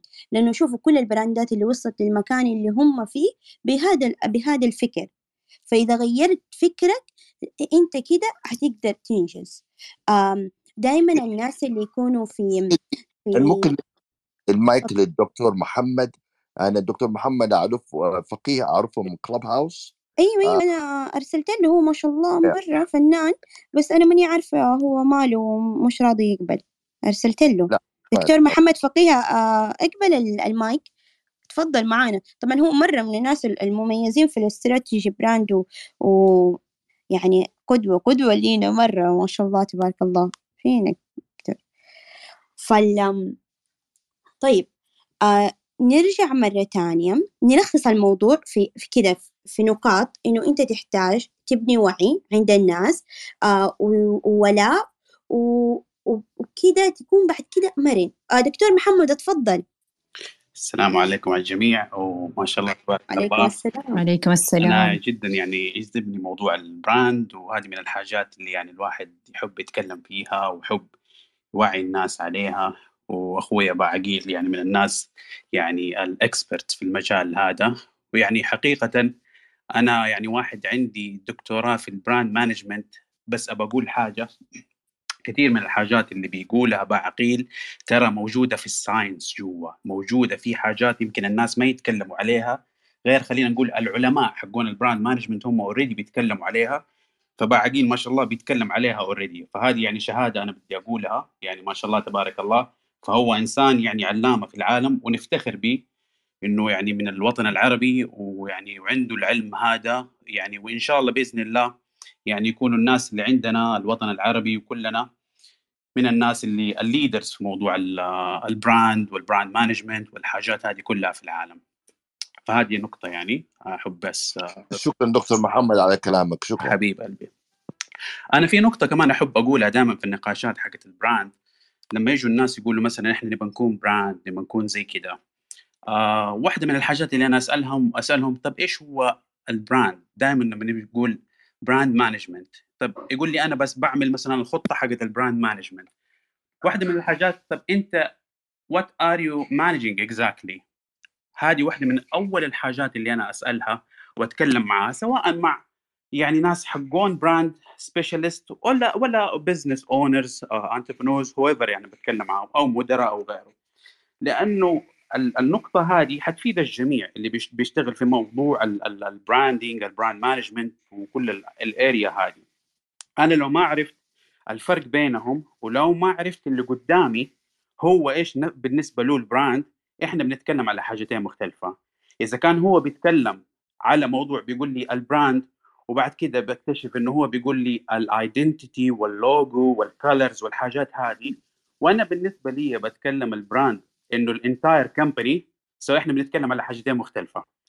فهذه واحدة من الحاجات اللي أنا أحاول دائما أشرحها وأتكلم معها مع ال مع ال الناس. أنت إيش ال brand بالنسبة لك؟ طبعا لما نرجع إحنا في تعاريف ال brand يعني إحنا لازم نكون عارفين إنه ما في authority في العالم حاطة تعريف يعني وتقول وحطينا full stop بعده. كل واحد بيقترح تعريف لل brand ولما تيجي في ال evolution حق ال brand حتلاقي إنه في حاجات آه، مثلا الايدنتيتي ابروتش اباوت الايدنتيتي البيرسوناليتي الريليشن شيب الكوميونتي الكلتشر كلها هذه تعاريف تنصب في ال brand ال perception ال brand موجود في في في في ذهن الناس. ال brand is about managing managing ال perception في ال market. ال brand about يعني يقول لك بعد كده it's a complex entity that defies a singular definition. كيان يتحدى تعريف واحد. فكل الحاجات هذه مع بعض لما إحنا نعرفها ونعرف إنه ال brand يعني حاجة ما هي ما هي ترى ترى ما هي حاجة solid ال brand كلمة brand. أنا that's why أنا ترى حتى في العربي اللي يعرفني أنا عندي تحفظ على كلمة علامة تجارية. يعني تلاقي الناس أنا يعني لما يجوا مثلا يسووا translation ل brand يكتب لك علامة تجارية. okay يمكن هذا واحد من التعاريف اللي كانت عبر الزمن هي علامة تجارية أو trademark و Google آه، لما. تروحي هو كاتبها علامة تجارية. صحيح صحيح. الفرق بين ال trademark والعلامة التجارية. إنه أنت العلامة التجارية أنت بتسجلها اللي هي trademark وبعد كده حتصير brand إيوه بغض بغض. النظر هو في فروقات. فأنا دائما لما حد يجي يقول لي أنت حق brand آه قصدك حق العلامة التجارية. أقول له لا هو علامة تجاريه هذا جزء وهي part وهي يعني الله يهديه Google ال translation حقه حطها علامة تجارية لكن هو part منها لكن ما هو المعنى. فأنا أقول لهم ال brand فتلاقيني حطيت brand بين قوسين والعلامة التجارية بين قوسين just إنه الناس اللي ما هم عارفين إيش يعني brand at least يسوي ال link لكن أنا for me ما هو ما هو بس علامة تجارية. الكيان كله هذا كل الكيان كل ال business آه هذا هو ال brand حقي. يعني أنت لما تقولي Apple ولا تقولي امازون ولا تقول تسلا أنت you mean ال brand كله ما ما تقصدي بس علامة Apple ولا الاسم حقهم you mean the entire business فهذا part من الحاجات اللي أنا أحاول دائما أتكلم مع الناس عليهم يعني حتى لما يقول لي brand strategy ترى أقول له ترى هي business strategy from ال point of view of ال brand شايفة كيف؟ فلما أقول أقولها كده يقوم آه okay تلاقي كده في في في في في كده few seconds الناس okay دقيقة. يعني أنت بتتكلم كأنك the entire business بس بالطريقة بوجهة نظر brand يعني okay تبدأ يعني تمشي معاهم. عرفت كيف؟ يعني الآن ما في يعني زمان كانوا كانوا يقول لك مثلا إحنا بنسوي ال business strategy وبعدين في الناس اللي هم بيسووا ال brand strategy وال marketing strategy تيجي تكلميهم على ال brand يقول لك أيوه هذا حق الناس حقون ال marketing وللأسف إلى الآن في شركات إلى الآن لما تكلمهم brand يقول لك هذا تبع ال marketing. لا حبيبي الموضوع إيوه يمكن في فترة من الفترات كان كده لكن الموضوع اتطور. فالموضوع الآن ما في شيء اسمه brand strategy لوحده و business strategy لوحده. هو ال brand ال brand بيخدم مين؟ ما هو ال business كله وال business بينصب فين؟ بينصب في ال brand. شايفة كيف؟ أنا that's why حتى يعني واحدة من الحاجات لما نجي نبغى نسوي استراتيجي آه ويجي مثلا أحد يقول لي آه طب نبغى نسوي الهوية حقتنا نبغى نسوي الأشياء. طيب أقول له فين الاستراتيجي حقتك؟ إذا سوى استراتيجي زي الناس ونراجعها كان بها ما عندك strategy let's build strategy أنا عندي قبل ما أبني ال ال ال الهوية مثلا for example في عندي حوالي 11 خطوة قبلها. 11 خطوة أقعد مع ال clients أحيانا ترى شهرين وثلاثة عشان نخلصها. ما هو ما هو يوم وليلة. الموضوع ما هو كذا يعني تخش في طب كل اللي بيجوك يا دكتور محمد هم أصلا عارفين إيش يعني استراتيجي ولا هم ما هم عارفين أصلا؟ لا في mix في mix في ناس عارفين وفي ناس ما هم عارفين. أنا أديك طيب. المثال. okay. على سبيل المثال. okay. آه في مم. واحد بدون ذكر أسامي واحد يعني من ال يعني ال brands معروفة في السعودية ومن ال brands خلينا نقول الجديدة يعني اللي طلعت خلينا نقول في آخر خمس سنوات سبع سنوات. ال- الشخص المالك حق البراند جاني. وبيتكلم معاه يقول لي أنا عندي مشكلة أنا سويت ال identity وطلعت ال product عندي مصنع سويت المصنع نزلت الأشياء اللوجو حقه حلو الاسم حقي حلو المنتج حقي حلو عرفتي؟ هو فعلا المنتج حقه كويس يعني ما هو ما هو بطال يعني يعني high quality آه نازل في ال market عرفتي؟ بينباع في السوبر ماركت يعني في الدانوب في في في مانويل في هايبر باندا في باندا في بن داود في كل الأماكن هذه بينباع. موجود يعني أنت لو أقول لك اسمه حتعرفيه. لكن بيقول لي يا أخي ما في click ما في click ما في ال targets اللي أنا ابغاها ال customers اللي أبغاهم ما هم هم في شيء ما بيصير. وكل ما بتكلم مع الايجنسي والهذا يقولوا لي إحنا لازم نسوي social media ونسوي مش عارف إيش ونسوي كل الحاجات ال tactics هذه. طبعا أنا سبته لما يتكلم كل الأشياء هذه. طبعا كلامه كله بي بي يعني باين لواحد بيكون متخصص في الشغلة إنه أنت أصلا حاجاتك كلها tactical وبنيت مصنع وحطيت منتجات وبدأت تنزل في ال market ولا عندك أي استراتيجي حتى يعني خليني أقول إيش يعني ال business strategy ما هي ما تعتبر حتى business deep business strategy شايفة كيف؟ لما قعدت. اشرح له إيش يعني brand strategy وإيش يعني ال brand strategy أنا أسميها حتى ال road map وريته قلت له في عندي road map لل brand strategy يروح من البراند فيجن للبراند بيربس للبراند فاليو للبراند اسنس للبراند اركتكتشر للبراند كاركتر لل arena ال marketplace examination هذه كلها ال segmentation model بعد كده بتكلم معاه على ال archetype selection بتكلم على ال positioning بتكلم على ال promise ال reason to believe ال experience design كل الحاجات هذه لما قلت له الحاجات هذه يقول لي يا أخي أنا يقول لي يا أخي أنا من أول أقول لهم أنا ماني غبي. أقول لهم أنا حاسس إنه في حاجة ناقصة. يا أخي أنت لما بتقول لي الأشياء دي كلها هذا اللي ناقصني. هذا اللي ناقصني أقول لي أنا أقول لهم أقول لهم في شيء ناقص يا جماعة مو معقول أنا قد كده فتحت مصنع ونزلت منتج ونزلت حاجات في شيء ناقص وقاعد أدور. قال لي هو الكلام هذا. الإحساس الحب فين واللي اللي يخلي الشخص يرتبط بيك؟ هو ده اللي ناقص. مم. والله العظيم. بالضبط. قعدنا شوف خليني أقول لك شيء.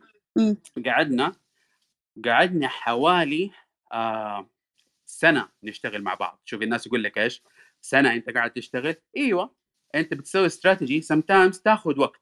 فيها research فيها يعني workshops extensive workshops لكن السنة هذه خلتنا آه نوقف كذا خط إنتاج. كان عنده خطوط إنتاج نازلة.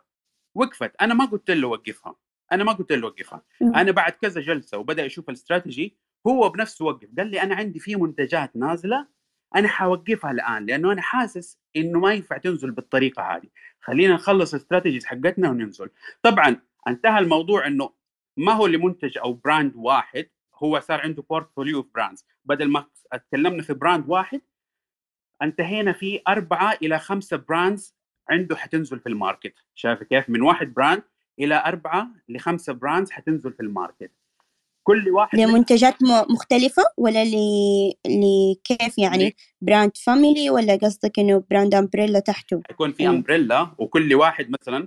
في brand ات اللي ال segments حقتهم زي بعض أو خلينا نقول جميل. segments زي بعض هذه ماشية لما أنت بدأ عندك في promise مختلف و target segment مختلف عرفتي وأسعار مختلفة it means هذا different customer different segment ما ينفع تلخبطهم كلهم في نفس ال place اذا you need another brand صح ولا لا فحتسوي لهم شيء. ثاني صحيح عرفتي ولما يكون في عندك الحاجات هذه ال dynamics كلها مع بعض وال aspects هذه لما تكون موجودة وتكون واضحة ال architecture حق ال brand الموضوع سهل لما نعرف أنا أعرف إيش ال segments اللي أبغاهم اذا كل واحد إيش أبغى اديله وإيش ال brand اللي يمشي معاهم واللي ما يمشي معاهم شايفه كيف؟ آه لما يكون. عندي ال story أنا لما أسوي ال plat story platform وأعرف ال story حقت ال ال ال ال ال خلينا نقول ال customer حق حقنا وإيش ال emotions اللي يبغاها إيش ال struggles اللي كانت عندهم. إحنا نقعد معاهم أخليهم شوي شوية يعني ممكن يكلموا نفسهم مو يكلموا نفسهم بمعنى إنه أجيب ال customer ال customer نتخيله. مو بس نديله اسم ونديله عمر ونديله هذا لا لا لا لا. نخش في في الموضوع العميق. very deep يعني عندنا واحدة من ال من ال من ال segment ال segments عندنا مسمينها حتى خلود اسمها خلود كذا fictional يعني name اسمها خلود. جبنا خلود وقد إيش عمرها؟ طبعا وقد إيش إيش بتشتغل؟ وكل الحاجات هذه ال basics اللي خلينا نقدم وال demographics حقها والحاجات دي. بعد كده دخلنا على الناحية ال emotional بعد كده دخلنا على خلود وهي صغيرة.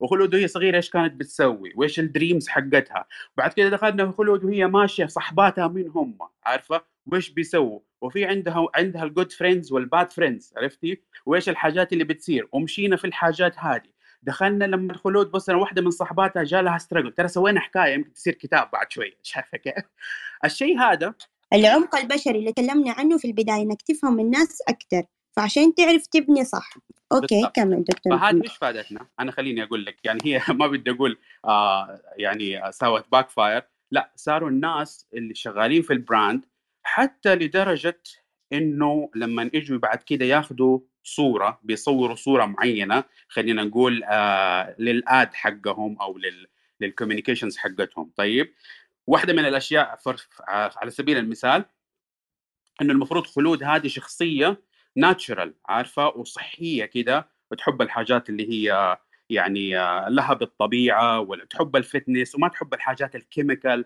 ما تحب الحاجات اللي هي يعني آه، مصطنعة كل الأشياء هذه. طيب لما جينا نصور for example وفي في في واحدة من الصور مثلا في يد الموديل ماسكة اللي هي المفروض خلود ماسكة المنتج. طيب بعد ما صورنا وطلعنا جاتني واحدة من اللي بتشتغل معاهم في البراند. قالت لي طب الدكتور محمد الحين بدي أقول لك حاجة.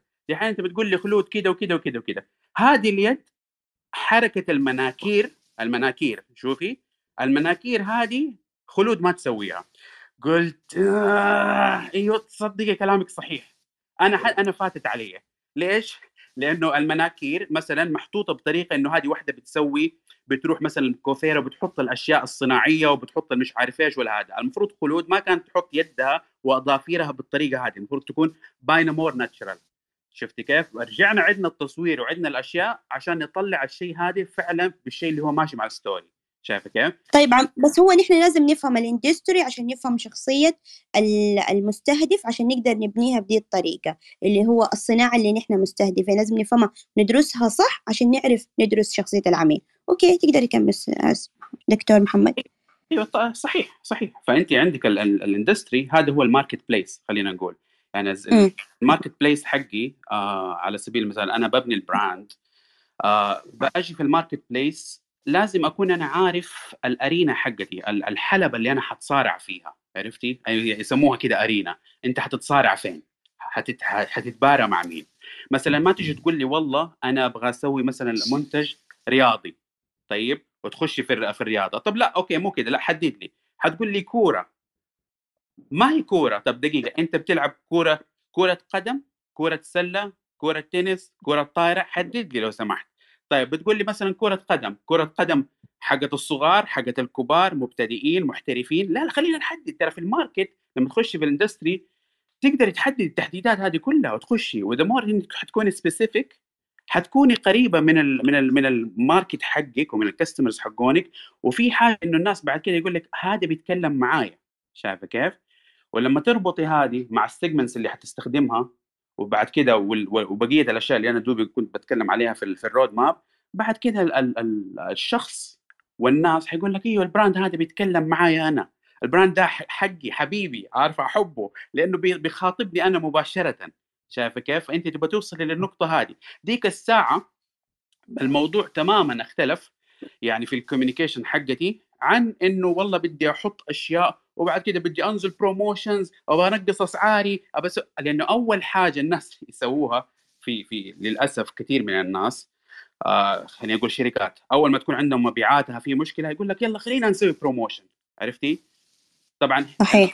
ال promotion هذا مع إنه المشكلة ممكن يكون في الاستراتيجي نفسها. استراتيجي. لأنه هي أيوه أيوه تمام. أنت لأنك لو سويت الاستراتيجي صح أصلا كلمة ال promotion ما ما تجيك يعني ابدا ما تلاقيها في ال dictionary تلاقيها مرة بعيدة. فين وفين تسوي promotion حتسوي مرة في السنة خليني أقول لك. وإذا مرة احتجت عارفة؟ وإذا ما إذا ما احتجته لأنه ال- ال- ال product ال brand حقك خلينا نقول ال brand حقك بيبيع نفسه ما يحتاج هذه الأشياء كلها. فهو حتى عندنا في spectrum كده لما تحط ال brand في one side وال commodity في other side the more أنت بتسوي promotion الموضوع بينقلب من إنه brand يبدأ يصير commodity عرفت عرفتي كيف؟ the more أنت بتتكلمي على المسجز اللي هي الكور مسجز الايموشنز حقت البراند الستوري حقت البراند الحاجات هذه كلها و you link الأشياء في ال mind وال heart حق الناس. أنت بتتكلمي على brand أكثر في الموضوع هذا. ولما تسوي manage لل perception والأشياء دي الموضوع تماما اختلف. عرفت كيف؟ طبعا هذا موضوع ال promotion والأشياء هذا هذا نقدر نقعد فيه ترى آه، سبع ساعات نتكلم الآن و... هذاك شيء ثاني بعدين جداد. هذا في الاستراتيجي أيوه فخلينا خلينا في في كده في overall أنا معلش أنا دخلت كده يمين ويسار في الأشياء هذه بس هي كلها لها علاقة بال discussion لا حلوين. بس خليني ألوم كده الحكاية. يعني أنتوا أنا باكم تلاحظوا مرة مهم. شوفوا لاحظوا نحن بنتكلم على أشياء بسيطة يعني رؤية رسالة شخصية brand بس نحن بنعمقها نعمقها نعمقها عشان نقدر نقول إنه هذا هو ال brand عشان ال brand يحقق الأهداف. فنركز مظبوط إنه الأشياء البسيطة في ليها عمق كبير. okay كمل دكتور محمد. آه، أنا شوفي أنا هذا يعني زي ما أقول ما بدي أخش أكثر ممكن أخلي المجال للأخوان الأخوات اللي معايا. بس خلينا نفهم إنه في ترى في ال brand أنا يمكن يعني بس هذه حتى كذا أحطها. في ال brand في شيء اسمه حتى ال brand equity management system طيب؟ في يعني نقول ال system حق إدارة ال equity حقت ال brand حقت قيمة ال brand عرفتي كيف؟ قيمة ال brand ترى مو معناها بس القيمة المالية. كمان القيمة في أذهان الناس عرفتي؟ وقلوب الناس. هذه واحدة من من التعريف أو أو الحاجات اللي بتسوي reflection لمعنى brand equity ففي system للشيء ده system عالمي. الناس ماشيين عليه. حتلاقي الناس اللي بي شغالين في ال brand management و strategic brand management عارفين الشيء ده. في حاجة حتى اسمها ال brand equity measurement system انت كيف بتقيسي ال equity حقت ال brand حقتك. هذه لها كمان أشياء. هذه أشياء deeper هذه ممكن للناس اللي هم more interested في في في أو more specialized خلينا نقول في موضوع ال brand وال brand management يدخلوا عليها. بس انت at the end of the day ال brand حقك في له system في له في له guidelines في له manual ماشي عليه. عشان at the end of the day طيب نهاية اليوم لما أقعد أنا ويقعد واحد قدامي ما أقول له إيش أنا أحب ولا أنت إيش تحب. حقول له ال brand نفسه هو اللي إيش يحب وال brand نفسه إيش اللي المفروض اللي يمشي وإيش اللي ما يمشي. لما توصل هو يتكلم ال brand عن نفسه أصلا بدون ما يعني نحن نحتاج نتكلم ونقول. كأنه حيصير شخص كده والشخص هذا له طريقة معينة له شخصية معينة في وله تصرف معين حيمشي عليه. لما أنت ويأثر لما... فيه في اللاواعي أصلا يعني هذه الأشياء كلها تأثر في اللاواعي. يعني هو الإنسان ما حيستوعب إنه أنا هم كده قيمهم هم كده آه، رسالتهم هم كده حاجتهم. لا لا لا هو كله في اللاواعي بيأثر. جميل. صحيح. فأنا أسيب المجال للأخوان والأخوات اللي معايا وأنا موجود لأي سؤال حابين مرة. تسأل. الله يعطيك العافية. والله ما قصرت مرة مرة. الله فعلا يعطيك. الله يعطيك العافية. استمتعنا بالحديث اللي دار ما شاء الله أفدتنا جدا. يعطيك العافيه طيب أستاذ علاء آه كان عندك شيء تفضل. اولا يعطيك العافية دكتور محمد على هذه المداخلة بالعكس معلومات جدا كثيرة وقيمة ومفصلة وصراحة يحتاج لها كتاب. فنتمنى إنه بعد كم سنة أو فترة قريبة تصدر لنا كتاب. آه طيب حبيبي إن شاء الله بإذن الله. الله يخليك. بالنسبة بس بعقب على موضوع صراحة أنا يعني يعني من فترة يمر علي نفس الشيء أو نفس الموضوع. وصراحة طالما الآن في مساحة إن الواحد يتكلم في الموضوع وفي مستمعين وفئة كبيرة ممكن حابين إنهم يفهموا الموضوع هذا أو فقط أشارك وجهة نظري اللي هو للأسف يعني الآن آه، موضوع فعلا اللي تكلمت فيه إنه brand كمعنى أو ترجمة غير المفهوم. آه، وللأسف طبعا الناس لما تدخل على جوجل كمترجم يعني الناس تعطيه آه، خلينا نقول تعطيه ثقة كبيرة إنه الترجمة حقت جوجل ترجمة ما فيها خطأ نزيهة. ف آه، جوجل يترجم كلمة فعلا brand علامة تجارية. الآن يمكن أنا اللي بقول إنه هو مو جوجل فيه مشكلة أو هو أخطأ بإنه ترجم الكلمة كعلامه تجارية هو ترجمة للكلمة هو ما شرحها. وصعب أعتقد إنه جوجل يشرح المعنى حق الكلمة هو ما هو dictionary هو translator فهو فقط يقول لك إن brand هي علامة تجارية. وللأسف أنا يعني شفت فئة كبيرة من الناس ال specialist في المجال. أنا يمكن بالنسبة لهم ولا شيء. دائما يتكلموا بإنه يا جماعة خطأ خطأ خطأ كلمة خطأ مفهوم ال brand خطأ brand ولكن للأسف ما بينشروا الوعي الكافي ما بينشروا المفهوم. إحنا نحتاج إنه في فئة كبيرة تنشر المفهوم الصحيح لكلمه brand الآن في لا طبعا في نفس الشيء لبس ما بين كلمة brand و trademark آه الناس مو فاهمة إنه yes أنت عندك brand أنت لما تدخل عالم ال business حيكون عندك brand كعلامة تجارية. بس كمفهوم إنك أنت توصل successful brand هذا يحتاج له وقت طويل. ف في المقابل الخبراء بيتكلموا إنه يا أخي أي أحد بيبدأ ال business بيسمي نفسه عنده brand وهذا الشيء خاطئ. أو إنه ال graphic designer بيقول لك إحنا نبني لك brand وهذا شيء خاطئ. نعم هم ما بيبنوا brand ناجح أو آسف ما بيبنوا آه، brand فعلا له في السوق يعني آه، سنوات آه، كبيرة عشان يكون فعلا اسمه real brand هم فعليا بيبنوا trademark يعني البداية أنا أبغى أبدأ ال business اليوم عندي trademark بقول للناس ترى أنا have business I have trademark I'm not brand still أنا ما وصلت مرحلة إنه أنا call myself brand يعني اللي يعرفني يمكن ثلاثة حولي.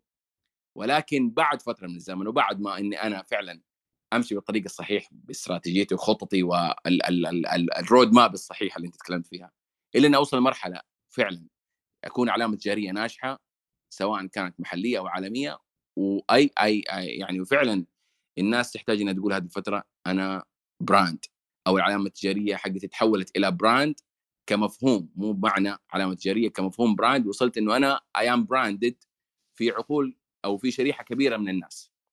فللأسف الموضوع الترجمة فيه لبس وموضوع المفهوم فيه لبس. فالمفروض إنه صراحة يعني آه، ممكن حتى ال dictionaries أنا صراحة ما ما اطلعت على هذا الموضوع لا. ولكن فعلا إنه ال dictionaries العالمية تشرح كلمة brand أو تعرف كلمة brand غير ال translate. غير الترجمة الفعلية للكلمة فقط إنه يكون في المفهوم الكامل اللي هو ال definition ال brand definition اللي بلاقيه في مواقع كثير بيتكلموا فيه غير موضوع الترجمة في كتاب اسمه الوسم تعرفه دكتور آه، أستاذ علاء؟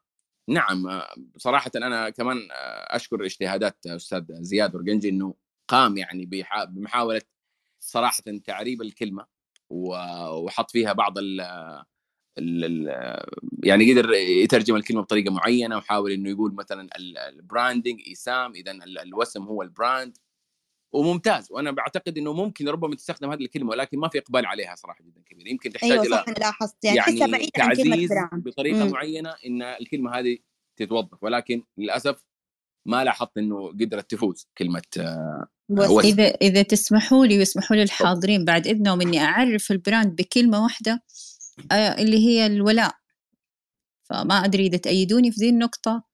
في والله هو أعتقد معنى أوسع من جزء جزء من جزء من, من ال brand هو نعم هو الصورة الذهنية اللي اللي في في, في يعني, يعني في عقل الناس عنك يعني كيف الناس يشوفوك هذه انت كونك كسبتي الولاء كسبتي قلوب الناس وكذا انت brand. لا وصلتي لل... عادي ممكن تكسبيه بس ما تكوني ما عندك الاتساق اللي يكون في ال brand. ال brand مهم يكون فيه اتساق نقطة مرة مهمة. إنه وزي ما قلت من قبل لازم يشوفوك في كل مكان يسمعوا عنك. أستاذ سعيدة تفضل. تفضل.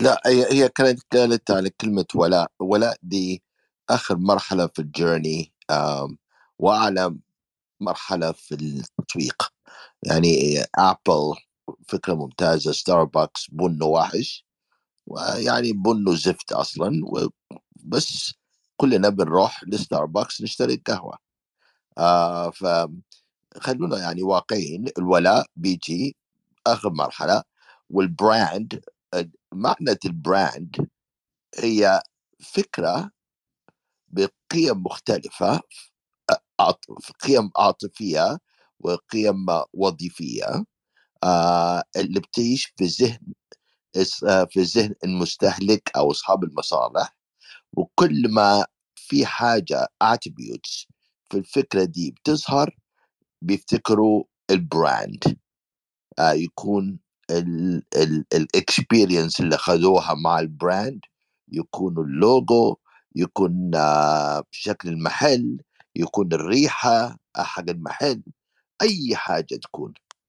حتى المعاملة البسيطة مثلا طريقة الاستقبال لل- للعميل ودخله وكل ده هي ال journey وقيمة ال journey وهذه اللي هي بتعيش مع العميل في ذهنه.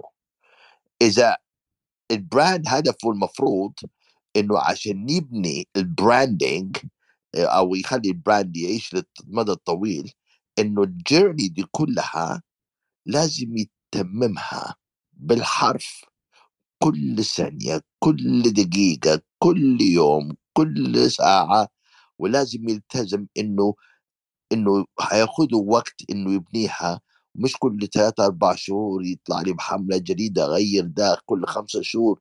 أو يقول لك عندي منتجات في المخزن حط خمسين في المية نزل السعر احرق السعر. ده مش brand ده commodity ده commodity كل في اسمها price or brand وتاني حاجة أبغى أقول لكم حاجة مهمة. هذا موجودة في الكتاب الجديد عندي. brand مقسمة لأربعة شرايح عندك story brand عندك product brand عندك price brand وعندك experience brand هديكم مثل عشان ما يكون نظري. جوجل جوجل إيش هو؟ product brand ابل experience brand. Five Guys. Product brand. ليش؟ عشان مركزة في البرجر ال patties نوع ال patties ونوع العيش. جوجل ليش product brand وشوفوا اللوجو حق جوجل مو أحلى لوجو في العالم. عشان هو جوجل هدفه كله في القيمة اللي بيحطها بس مش القيمة العاطفية القيمة الوظيفية. جميل. فلازم تعرفوا إنه في العلم ال brand رهيب جدا. طب ندخل للألوان. ال graphic designer بكرة ممكن في شركة مثلا مالية في مصر ما شاء الله عليهم ربنا يوفقهم طلعوا اللوجو أول امس حطوه في لينكدين اللون كله شركة مالية. واللون كله آه نباتي آه آه آه نبيتي نبيتي purple أنا شفت اللون قلت هم بيستهدفوا مين؟ أنا أول حاجة توقعت إنه بيستهدفوا يمكن المرأة. سألته قلت أنتم بتستهدفوا المرأة؟ قال لي لا. طيب إيه الفئة الدخل اللي أنتم بتستهدفوها؟ قال لي أغنى فئة. طيب ممتاز جدا. طب قلت لهم إيش طريقة حياتهم؟ قال لي بيلعبوا جولف وبينزلوا على الثلج في سويسرا. قلت له طب النبيتي ده كيف حيمشي اللون النبيتي ده؟ حتى الألوان فيها علم الألوان مرب... مقسومة على أربع شرايح برضه هم تعرف عاخدين على قديم الزمان لما ياما كان زمان أي يعني اللون ال- اللي هو ال- البنفسجي العنابي دي الألوان كانوا لل- للفخمين يعني للملوك فعشان كده على ذاك الوقت. لا لا هو purple purple مو مو لا maroon maroon حق ال حق ال حق هو الملوك. هو هو purple هو هو لا لا لا مش هو purple البنفسجي فاتح. سعيد anyway بس الألوان مثلا اللون الألوان مثلا ومكتوبة في الكتاب آخر كتاب Your Space تبعي.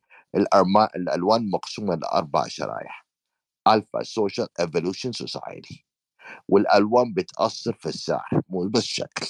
مثلا لما أنت تشوف اللون ال fire red اللون الأحمر ال- الوالع ده دائما بيجيب في ذهنك فراري على طول يديك السعر.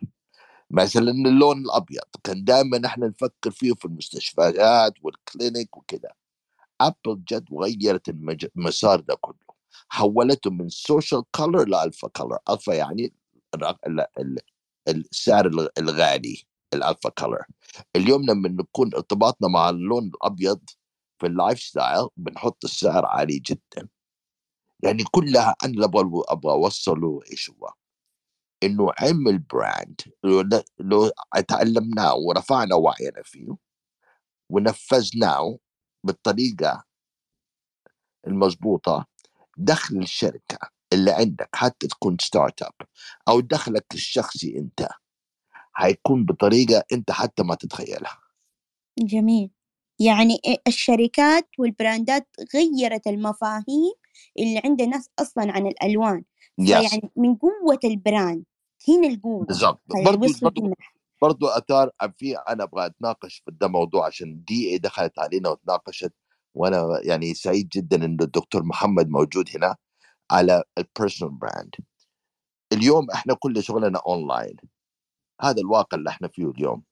سعيد في التسويق دكتور محمد في ال brand علاء في ال brand الرسالات اللي بيتبعتوها مع الشركات تقريبا 80% أونلاين. لو سعيد راح تقابل مع عميل هيحصل مرة في الأسبوع أو يمكن مرة في الشهر. باقي كله أونلاين. فالطريقة الأونلاين موجود فيها سعيد لازم يظهر بال brand تبعه يكون كشخص أو يكون كشركة ترجع له هو اللي هو نفسه.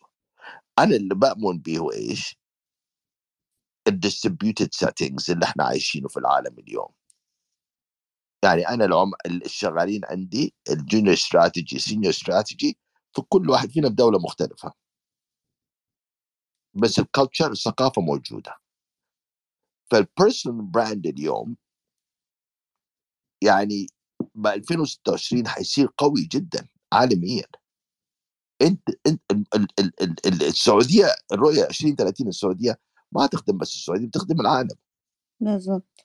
خدمات من أول أقوله. هي ممكن. تروح للعالم كله. فيعني ال personal brand is point of reference لازم كلكم تفكروا إنه ال brand مو بس الشركات حتى الفرد نفسه هو is brand تبغى تطور نفسك تبغى تطور دخلك تبغى تكون أحد الناس مش المشهورين أحد الناس اللي تفاعلوا مع المجتمع قدموا قيمة مش موجوده موجودة خدموا الدولة آه، سووا كذا. كل واحد فينا عنده طموح عنده أحلام. فاليوم إحنا في ازدحام إحنا في الاونلاين شوفوا أديكم مثل دحين إحنا كلنا هنا في المساحة. كم نفر في المساحة؟ أنا حديكم مثل ممتاز 143 نفر في المساحة. ممكن أسألكم سؤال؟ من 143 نفر أو 34 نفر كم نفر واخدين الذهن ال 100 نفر؟ بلاش كلهم ال 100 نفر يمكن أربعة أو خمسة. الباقيين كلهم ضاعوا في الازدحام. صحيح صحيح. أنا بامن في personal brand بامن personal brand شكرا تفضل. تفضل. آه، أستاذ سعيد تفضل. يا أهلا وسهلا. الله يعطيك العافية أستاذ إيثار على الدعوة. أه، بصراحة ما في إضافات بعد ما قلتوا أنتم ال- عن ال branding وال brand ولا trademark ال trademark ال- أمور كثيرة ممكن الواحد يتعلق فيها بس لو بتكلم عن ال branding ومثلا أنه إيش المشاعر اللي ممكن تتركها على الفئة المستهدفة بحيث أنه هم يستشعرون بهذه ال branding ال brand اللي تستهدف فيها؟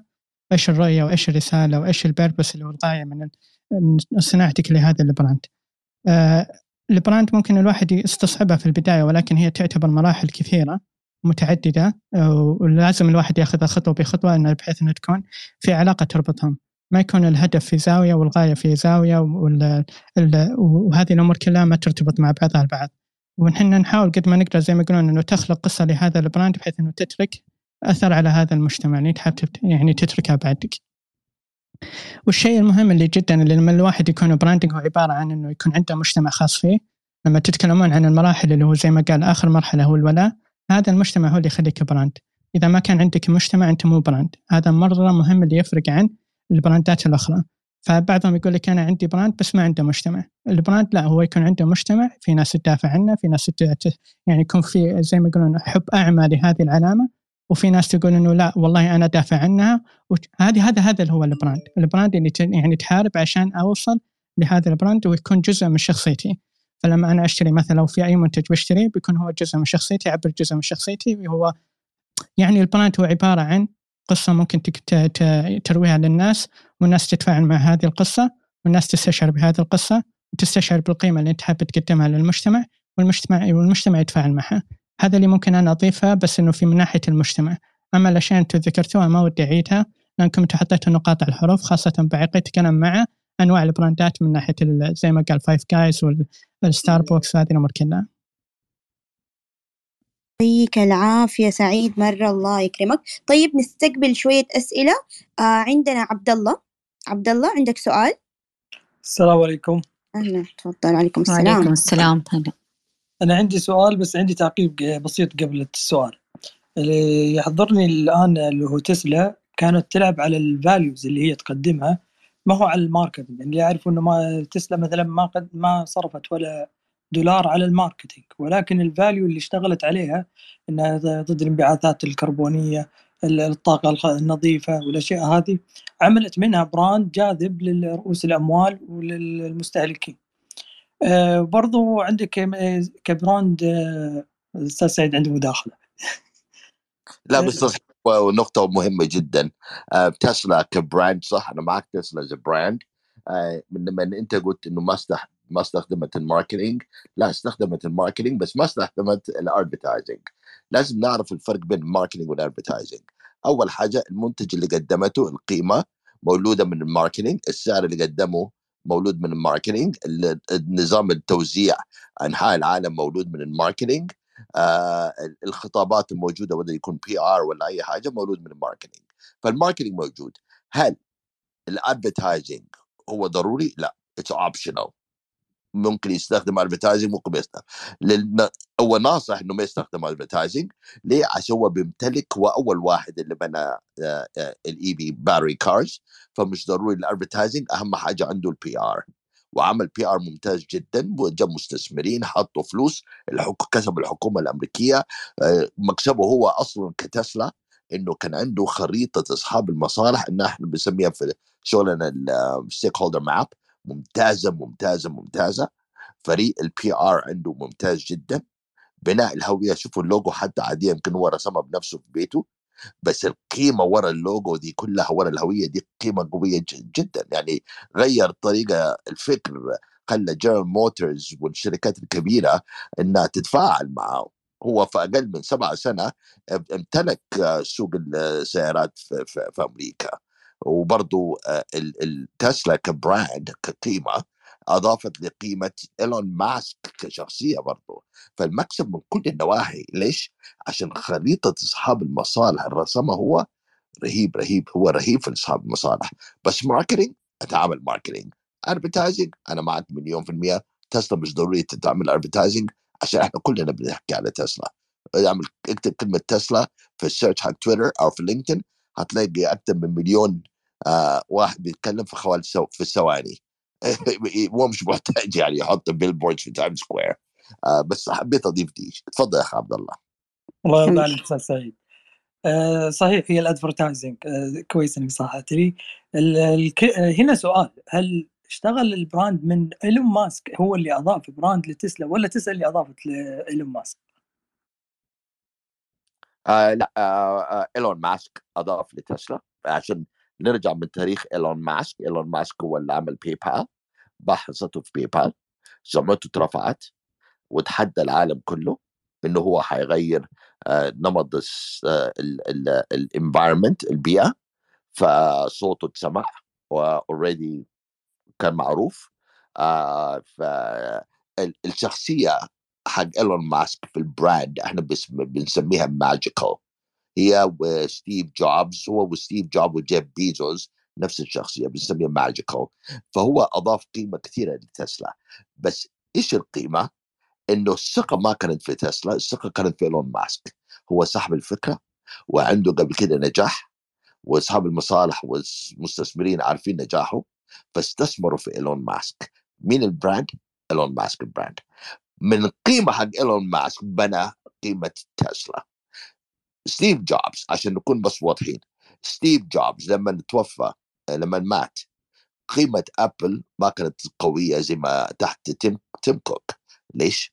عشان شخصية ستيف جوبز وال brand حق ستيف جوبز هو اللي أضاف لأبل وبنى في أبل. فكلنا كان عندنا نفس التوقعات مع تيم تيم كوك تيم كوك. بس لا تيم كوك راح إيش سوى؟ آه، ما ضاف innovation اشتغل في ال sustainability وطبعا أنا مع تيم كوك موافق مليون في المية. أي innovation أنا طلعت بودكاست قبل يومين ممكن تسمعوه. قلت إنه أي innovation إنه لازم يحصل فيه sustainability عشان يحصل scale مش اليوم أطلع بفكرة أصنع حاجة جديدة بكرة أطلع بفكرة أصنع حاجة جديدة وأروح ألخبط السوق كله. no no, no no. أي فكرة يبغى له sustainability. Innovation sustainability innovation sustainability. فستيف جوبز value قوية جدا. ايلون ماسك value قوية جدا.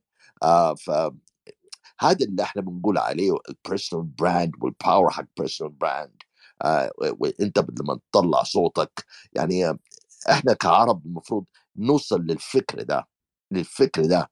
يعني الأخ المهندس مثلا أنا أعرفه من كلوب هاوس صوته رهيب جدا آه بيسوق على صوته دحين آه ال brand تبعه بس ال ال ال لما نيجي نشتغل على ال brand ديك المرة حتفرق عشان يمكن المهندس بنفسه حيقول طيب ال brand أكبر من اللوجو أكبر من إنه تصميم لازم أنا أعيش الدور أو القيمة دي اللي أنا بقدمها. ديك المرة هيحس أكتر. وزي أخويا سعيد ما قال؟ أي brand يبغى له مجتمع.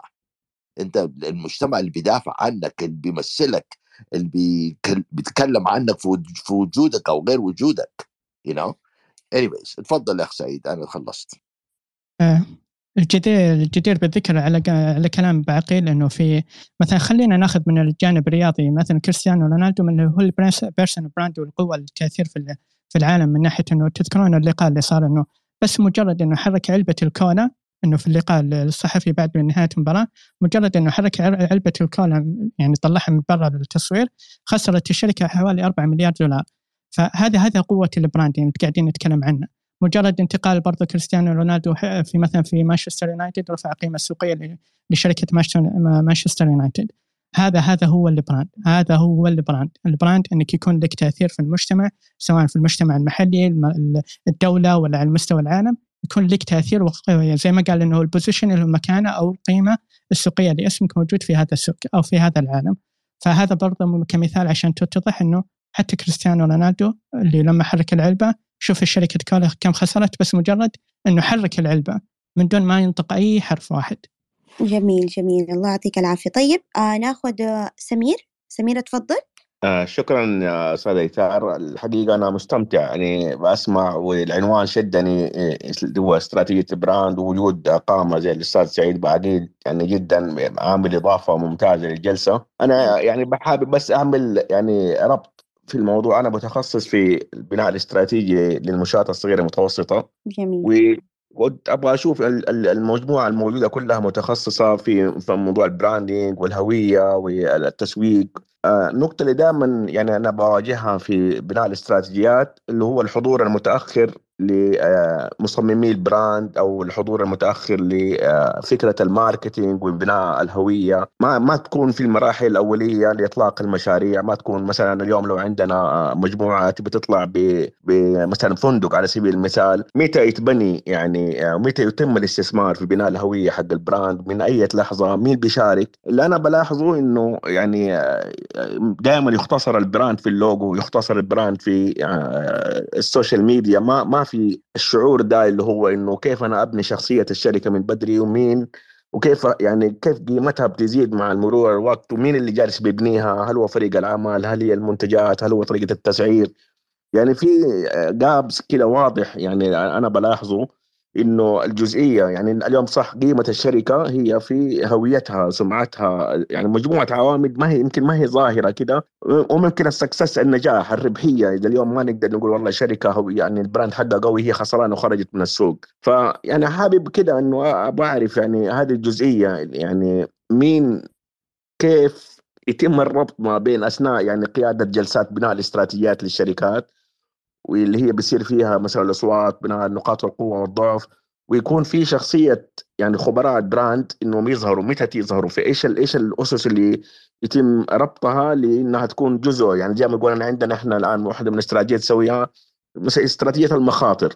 المخاطر جزء منه مخاطر السمعة مخاطر البراند. برضه يعني الاجتهاد يكون فيها إنها ما هي من إنه أنا حربط مخاطر الشركة بهويتها مخاطر الشركة بسمعتها مخاطر الشركة يعني الفيدباك اللي هو المفاجئ اللي ممكن يحصل بسبب إنه ما حدا اشتغل مسبقا على بناء هذه الهوية بطريقة محكمة يعني. فأنا حابب أسمع من يعني هذا طرحي وحابب أسمع منكم كخبراء إنه متى لازم يكون يعني مصممي السمعة يكونوا موجودين وإيش أدواتهم اللي تكون مشاركين مع آخرين. يعني ما يعني دائما الاقيهم منفصلين يجوا متأخر لبناء شخصية الشركة وما ما هي ما كانت في بناء الرئيسي لها أثناء بناء الاستراتيجية. شكرا. جميل جميل. جميل. دكتور محمد تفضل. تقدر تجاوب عليه. عندك المايك طيب آه للأمانة الموضوع هذا جدا مهم. يعني أنا اليوم كنت في اجتماع برضو مع ناس عندهم آه فندق وزي كذا. في موضوع مشابه جدا للنقطة هذه. هو الفكرة ان بنقول هو هو ذم مين عرفت كيف؟ بذم مين انه الاستراتيجيست ما هو موجود. آه ما ماني ماني بنقول يعني ماني بنحط هي ملامة هي ما هي ملامة. هو يمكن خلينا نقول نقص في الوعي. آه ما بدي أقول من صاحب العمل لوحده ولا مثلا من من من المستشار اللي جاي ولا إنه هذا هي العملية تكاملية. لأنه لو انعرف دور ال brand strategist من البداية هتلاقيه من day 1 موجود عندك في آه، الجلسات اللي أنت بتسويها. ما ينفع ال brand strategist آه، يجي متأخر. أحيانا يمكن في أنا لما تكلمت قبل شوية آه، لما يعني كنت بدي المثال كانوا بالضبط هذا الكلام اللي أنت بتقوله. يجي يسوي ال business ويقول لك هذا ال business وبعد كده مثلا ال brand ال branding يقول لك هذا تبع ال marketing. إحنا لما نخلص ال business نخلي ال marketing ونخلي حقون ال branding يسوي الأشياء. لا ما هو كده. هذا الموضوع ترى انتهى. ما عاد ينفع الشيء ده. عشان كده أنا كنت بقول في عندي 12 خطوة الخطوة رقم 12 هي لما أجي أسوي الهوية وهي لما أسوي ال ال ال ال خلينا نقول أبني الخطة حقتي وأسوي الأشياء حقتي. آه أنت لازم تعرف إنه في ناس حتى في عالم ال brand ال brand بحر ال brand management بحر عارف وعلم. في ناس متخصصين في الاستراتيجي حقت ال brand اللي هو يكافئ خلينا نقول ال management consultant اللي هو خلينا نقول لو جاء في ماكنزي اللي هو شغال في ال marketing في ال brand في ال في, ال في ال management من وجهة نظر ال marketing. فأنت أنا أنا بس يعني أعذرني هو ما هو ما هو في ماكنزي بس أنا بس مجرد إني بقول لك إنه في ال level آه في ال level إنه هذا consultant أنت تيجي بتخليه بيسوي الاستراتيجي كلها لأنه ال brand strategist by the way ال real brand strategist بيخش في كل التفاصيل هذه. ال SWOT analysis ال audit حق ال brand حقك. بتسوي أنا أقول لك ال brand measurement system هذا من أقوى الأشياء اللي ممكن تصير لأصحاب القرار عشان يطلعوا باستراتيجية جديدة. أنا أديك على سبيل المثال. أول حاجة أنا أقول لهم لما أقعد معاهم مع أي أحد من الشركات اللي هي already موجودة struggling فين ال brand audit حقك؟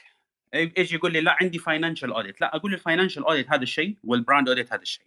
if الناس اللي موجودين معانا اللي مو familiar معاه you can go and search على موضوع ال brand audit ال brand audit كمان موضوع كبير. أنا بتكلم حتى brand audit كمان حتى حك... يعني شوف أنا معلش كل حاجة حتلاقي فيها تفاصيل. حتى حتى brand audit فيها يعني آه حاجات مغلوطة خلينا نقول زي حتى تعريف ال brand لأن تيجي تقول له brand audit يقول لك إيوه تعال تعال سوي لي تدقيق على اللوجو حقي والألوان حقتي. هو ما هو كده. ال brand audit في شيء اسمه brand uh, audit هذا systematic procedure to check ال health حق ال brand حقي. طيب؟ زي لما أنا أروح لطبيب أبغى يسوي لي check up طيب؟ بيشوف بيس بيشوف ضغط الدم بيشوف ال... بيسوي لي X-ray اذا أحتاج آه لا سمح الله MRI مش عارف إيش. بشوف ال body كلها بشوف ال health حقتي كلها. لما أشوف ال health كلها أنا عرفت ال brand هذا كيف ال functioning حقه. أنا ال brand audit بيشمل من ال top management الين ال front آه يعني front line employees عارف؟ آه بتشوف فيه له حاجة اسمها brand inventory طيب بتشوف ال brand نفسه كيف سوى ال communications حقته في ال market إيش الحاجات اللي يتكلم فيها؟ إيش الحاجات ال strategies اللي سواها؟ إيش ال documents اللي موجودة استشف منها ال direction اللي هو فيه الآن؟ وكل الأشياء هذه. ال communications review وكل الأشياء. بعد كده في شيء اسمه brand exploratory. أنا لازم أروح أتكلم مع الناس اللي هم لهم علاقة بال brand. الزباين حقون ال brand ال clients حقون ال brand. تعالي حبيبي ال brand هذا وتسوي معاهم interviews sometimes face to face sometimes focus groups sometimes بتقعد بالتليفون بتحاول تستشف كل المعلومات هذه. لأنه أحيانا يكون صاحب صاحب ال business مثلا على سبيل المثال يقول لك إحنا أقوياء في كذا وكذا وال competitors حقوننا كذا وكذا okay لما تقعد مع ال management حقونه تلاقي الموضوع شوية اختلف. لما تقعد مع ال front line employees الموضوع اختلف. طيب لما تقعد مع ال customers حقونه تلاقيه بيتكلم لك على حاجات ثانية شفت كيف؟ آه زي حكاية عارف تليفون خربان. عارف إحنا نقول أنا أقول كذا وهو يقول كذا بعد كذا ال customer يوصل له شيء مختلف تماما.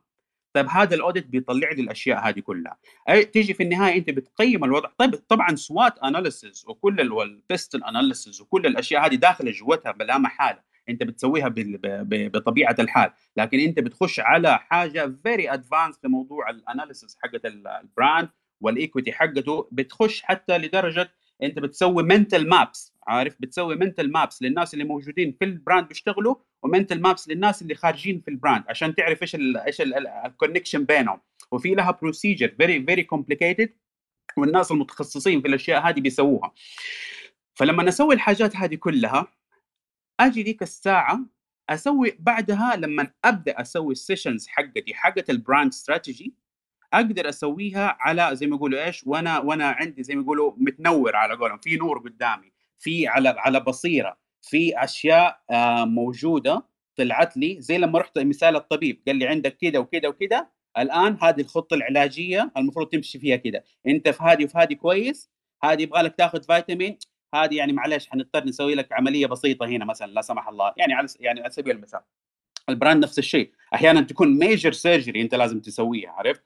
متى حتسويها؟ بعد ما عرفت الحاجات هذه كلها. فهو أنت سؤالك جدا مهم. الناس هذول حقون ال brand strategy متى المفروض يجي؟ إذا كان brand strategy صاحي يعني خليني أقول لك لازم يكون معك من البداية. عشان أنت at the end of the day الحاجة اللي أنت حتسويها بل بتكون بتعاون معك أنت أنت ك business آه، يعني strategist آه، الأشياء حقتكم حتكون align حتكون ال recommendations حقتك حتكون الأشياء دي كلها مع بعض قوية جدا بحيث إنه على قولهم ما تخرش المية عارف؟ فيها أشياء ما كنت متخيلها وحيكون فيها perspective مختلف. لأنه at end of the day نرجع في النقطة اللي هو إيش؟ قلنا ال brand strategy أو ال ال ال هو أو ال business strategy يعني هي ال brand strategy business strategy from point of view حقت ال brand ال brand strategy هي هي business strategy خلينا نقول آه استراتيجيه ال business نفسه من وجهة نظر ال brand فلما تجيب الأشياء دي ديك الساعة لما تسوي ال execution حقك التنفيذ حقك وتبي تسوي كل الحاجات اللي لها علاقة بالهوية بال communications بال stories بال marketing حتكون ماشية align مع الأشياء هذه كلها. شايف كيف؟ معلش اسمحوا لي سامحوني أنا طولت في النقطة هذه بس أنا حبيت بس أوضح العلاقة ومتى المفروض يكون ال brand strategist موجود. أه، لا مرة جميل الله يعطيك العافية مرة جميل. بالعكس التفصيل هذا مهم عشان الناس يستوعبوا كيف الموضوع ماشي. ما هو بس كده وما هو بدي سهوله لأنه أنت عارف دكتور محمد أنا دائما لما أجي أقول للناس على الاستراتيجي ويكونوا عارفين وعارفين إيش يعني براند وكل حاجة. وأجي أقول لهم النقاط الرئيسية بيقولوا لي إيش ده الكلام الفاضي؟ يا بنتي بتضحكي علينا يا بنتي إيش؟ فكل مره هم ما هم قادرين يفهموا كمية العمق. وأوقات الخص لهم الموضوع في في كده في ثواني. يعني أنا عندي حاجة إنه أنت أنت أصلا كعميل أنا ما, ما تحتاج أصلا تتكلم قد أنا قلت لك كده كده كده أنت تبغى تسوي كده ساير كده في ثواني. فهو يحسب إنه الموضوع سهل كده صار لا هو كان فيه له تفصيل كثير في قده أنا درست السوق من قبل في قبله أنا كنت عندي اطلاعات. في في أشياء كثيره ترتبت على بعض. فدي نقطة مرة مهمة. طيب آه بس تسمحي بس أعقب على التعقيب أستاذة يسار. يعني تفضل. الله يبارك فيكم. أنا بس هي الجزئية اللي يمكن يعني بحاول أربط فيها الموضوع. رقم واحد اللي هو نشر الوعي بأهمية ال brand. يعني اليوم ترى كثير من الشركات مفهومهم لل brand هو جزء من التسويق إعلان. يعني إنه أنا أعلن أساس إنه منتجاتي يعني تلاقي قبول أو أقدر أزود مبيعاتي. ففي مسؤولية يعني المتخصصين زيكم. أول شيء إنه التبسيط لابد إنه اللغة تكون آه، لأنه القيادة الأعمال اللي هم ال owners الملاك هم اللي حيدفعوا في الأخير مو موظفينهم. فكل ما كان الوعي بالمفهوم هذا يعني عند ال owners عند الملاك ما هو واضح والتواصل يعني يعني كيف هذا مسؤوليتكم أنتم كيف تقدروا توصلوا الصورة وتبسطوها على أساس يعرف إنه شخصية الشركة وهوية الشركة هي يعني جزء من شخصية مالكها وقيمه وتوجهاته. الشيء الثاني إنه لازم يكون في assessment يعني أساس الإنسان يعرف إنه هو ماشي في الطريق الصحيح ولا خاطئ لازم يعني إنه يظهر assessment اليوم لو أنا اخضع للشركه أنا اليوم آه، لي في النشاط الاستشارات 14 سنة. أنا لما أدخل على الشركة أدخل ب assessment عشان أبين له بإقرار من إجاباتهم إن هم يفتقدوا الكثير من المعلومات اللي تحدد اتجاههم الصحيح. فهو يبدأ يسلم. نفس الشيء لو اليوم في عندنا إحنا ال assessment اللي يساعدنا في هذه الجزئية إنه نويل للشركة. ترى إنه في اليوم في بعض الشركات ترى تدفع 3 و4 و5 مليون سنويا في الماركتينج رايحة في إعلانات. ويمكن لما لما نعمل قياس الأثر ما في قياس اثر لأنها ضياع وقت. هنا في فق... هنا في الثغرات هذه اللي أنا أتمنى إنه يعني الجهود يعني منكم كمتخصصين إنه كيف نبسط نتكلم مع الملاك. اليوم ترى في تحول كبير صار في يمكن آخر سبعة ثمانية سنين. بسبب ال social media الوعي العظيم عند العملاء الذكاء الشديد عند المعلومات المتوفرة عند العملاء.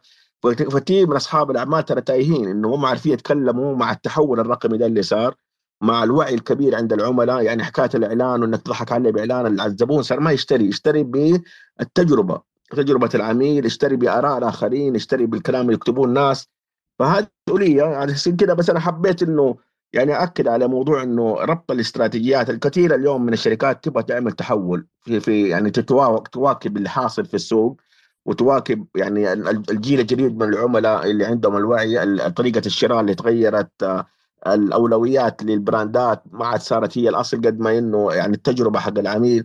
فأنا حبيت يعني مشاركتي معكم تكون في لفت الانتباه إنه هذه الجزئية إنه كيف إحنا نبسط كيف يكون عندنا assessment كيف نكون جزء من ال business strategy اللي تتبني مع آخرين؟ يعني مستشارين متخصصين في بناء الاستراتيجيات نكون جزء من فريق بدل ما أنا أجي متأخر.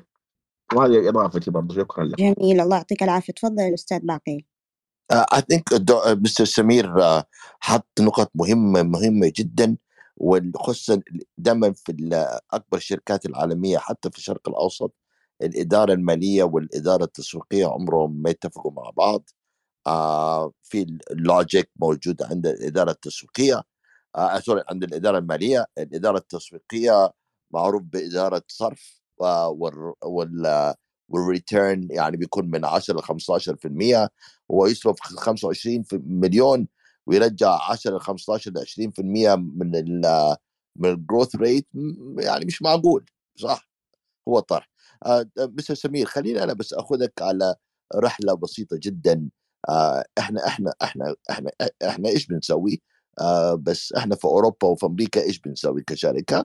بس برضو أبغى أرفع وعي مهم جدا. brand أو الهوية اتولدت عشان كان في مشكلة. إيش كانت المشكلة؟ المشكلة في السبعين في الخمسينات والستينات كان ال industrial era أيام كان التجارة على إيش؟ بيع وشراء. ما كان في رؤية كان في بيع وشراء. وكل واحد كان بيبيع وشراء في نفس الشريحة في نفس الخانة ففي حاصل commoditization ما في تنوع في commoditization ف brand اتولد عشان يجيب clarity وضوح يخدم ال process كيف أبتدي الرحلة المستهلك؟ لحد فين؟ وإمتى الرحلة دي تخلص؟ أحيانا الرحلة دي تقعد 21 يوم. لما تشتري اونلاين من امازون وتشتري من نون الرحلة بتقعد 21 يوم أو أكثر ليش البضاعة الموجودة؟ اللي راحت بيتك عندك أسبوعين لحد ما ترجعها. مثلا امازون عندك أسبوعين لحد ما ترجعها. أو Macy's في أمريكا أسبوعين. ما عجبتك حترجعها فالرحله بتكمل 21 يوم. في الرحلة 21 يوم الشركة ملتزمة للعميل. فمين اللي بيتضر؟ البراند نرجع على موضوع الشركة عندنا إحنا إيش بنسوي؟ آه آه مستر سمير. أول حاجة إحنا بنعمل assessment في الشركة نفسها. هيكل الشركة بنعمل نسألهم إذا عندهم ال stakeholder map خريطة أصحاب المصالح. نبتدي من الداخل من الرئيس التنفيذي نمسك حوار معه نبغى نعرف وعي الشركة في المجال اللي إحنا داخلين فيه وكيف نخدمها. بعض النقط المهمة جدا في الوعي ده نبغى نعرف هل هم يفتكروا إنه ال brand strategy بتيجي في آخر مرحلة في الرحلة أو في اول مرحلة في النظام مثلا transformation repositioning new business verticals فبنحاول نعرف. لما نعرف إنه هم صح ال business strategy بتيجي عشان إحنا داخلين في ال transformation أو عندنا فئة جديدة من ال business verticals هنعرفها للسوق أنا مع العميل ده أدخل شريك في الرحلة دي. لو العميل ده ما عنده الوعي ده أنا إحنا على طول نرفض نرفض عشان عارفين إنه شغلنا ما حيكمل. ده أول مرحلة. ثاني مرحلة بنسميها إحنا discovery. نشوف ال qualitative research وال quantitative research الاثنين على حسب الشركة بعد كده نشوف ال competitive map هم فين في الخريطة الكاملة بعد كده نشوف ال annual sales وال growth rate حقتهم نشوف ده كله وبعد كده نعمل ال internal mapping بعد كده نسأل على ال vision وال mission وبيربس نشوف الفيجن والميشن وبيربس ونسألهم where are we heading? فين هنروح لل transformation؟ رايحين فين في ال vision الجديدة دي؟ هيقولوا إحنا عملناها. هقول لهم stop ما تعملوها إحنا بنطلب منكم إنه إحنا نكون شريكين معاكم في الرحلة دي. طب إيش طلباتكم؟ إحنا طالبين منكم تعملوا strategic business unit SBU متكون من إدارة التسويق إدارة ال supply chain وشغال في FMCG ولا CPG supply chain والإدارة المالية والإدارة التوظيفية. الأربعة دول معانا إحنا شركاء في الرحلة ونسميهم SBU خلي واحد فيهم يكون الرئيس ال SBU ناخذ ال vision ناخذ ال business strategy نفكفك في ال vision القديمة. وندرس ال missions القديمة وفين وصلوا في المرحلة دي. لأهدافهم هل هم كملوا في ال vision كاملا؟ وصلت لاهدافها أو ناقصه منها؟ نشوف.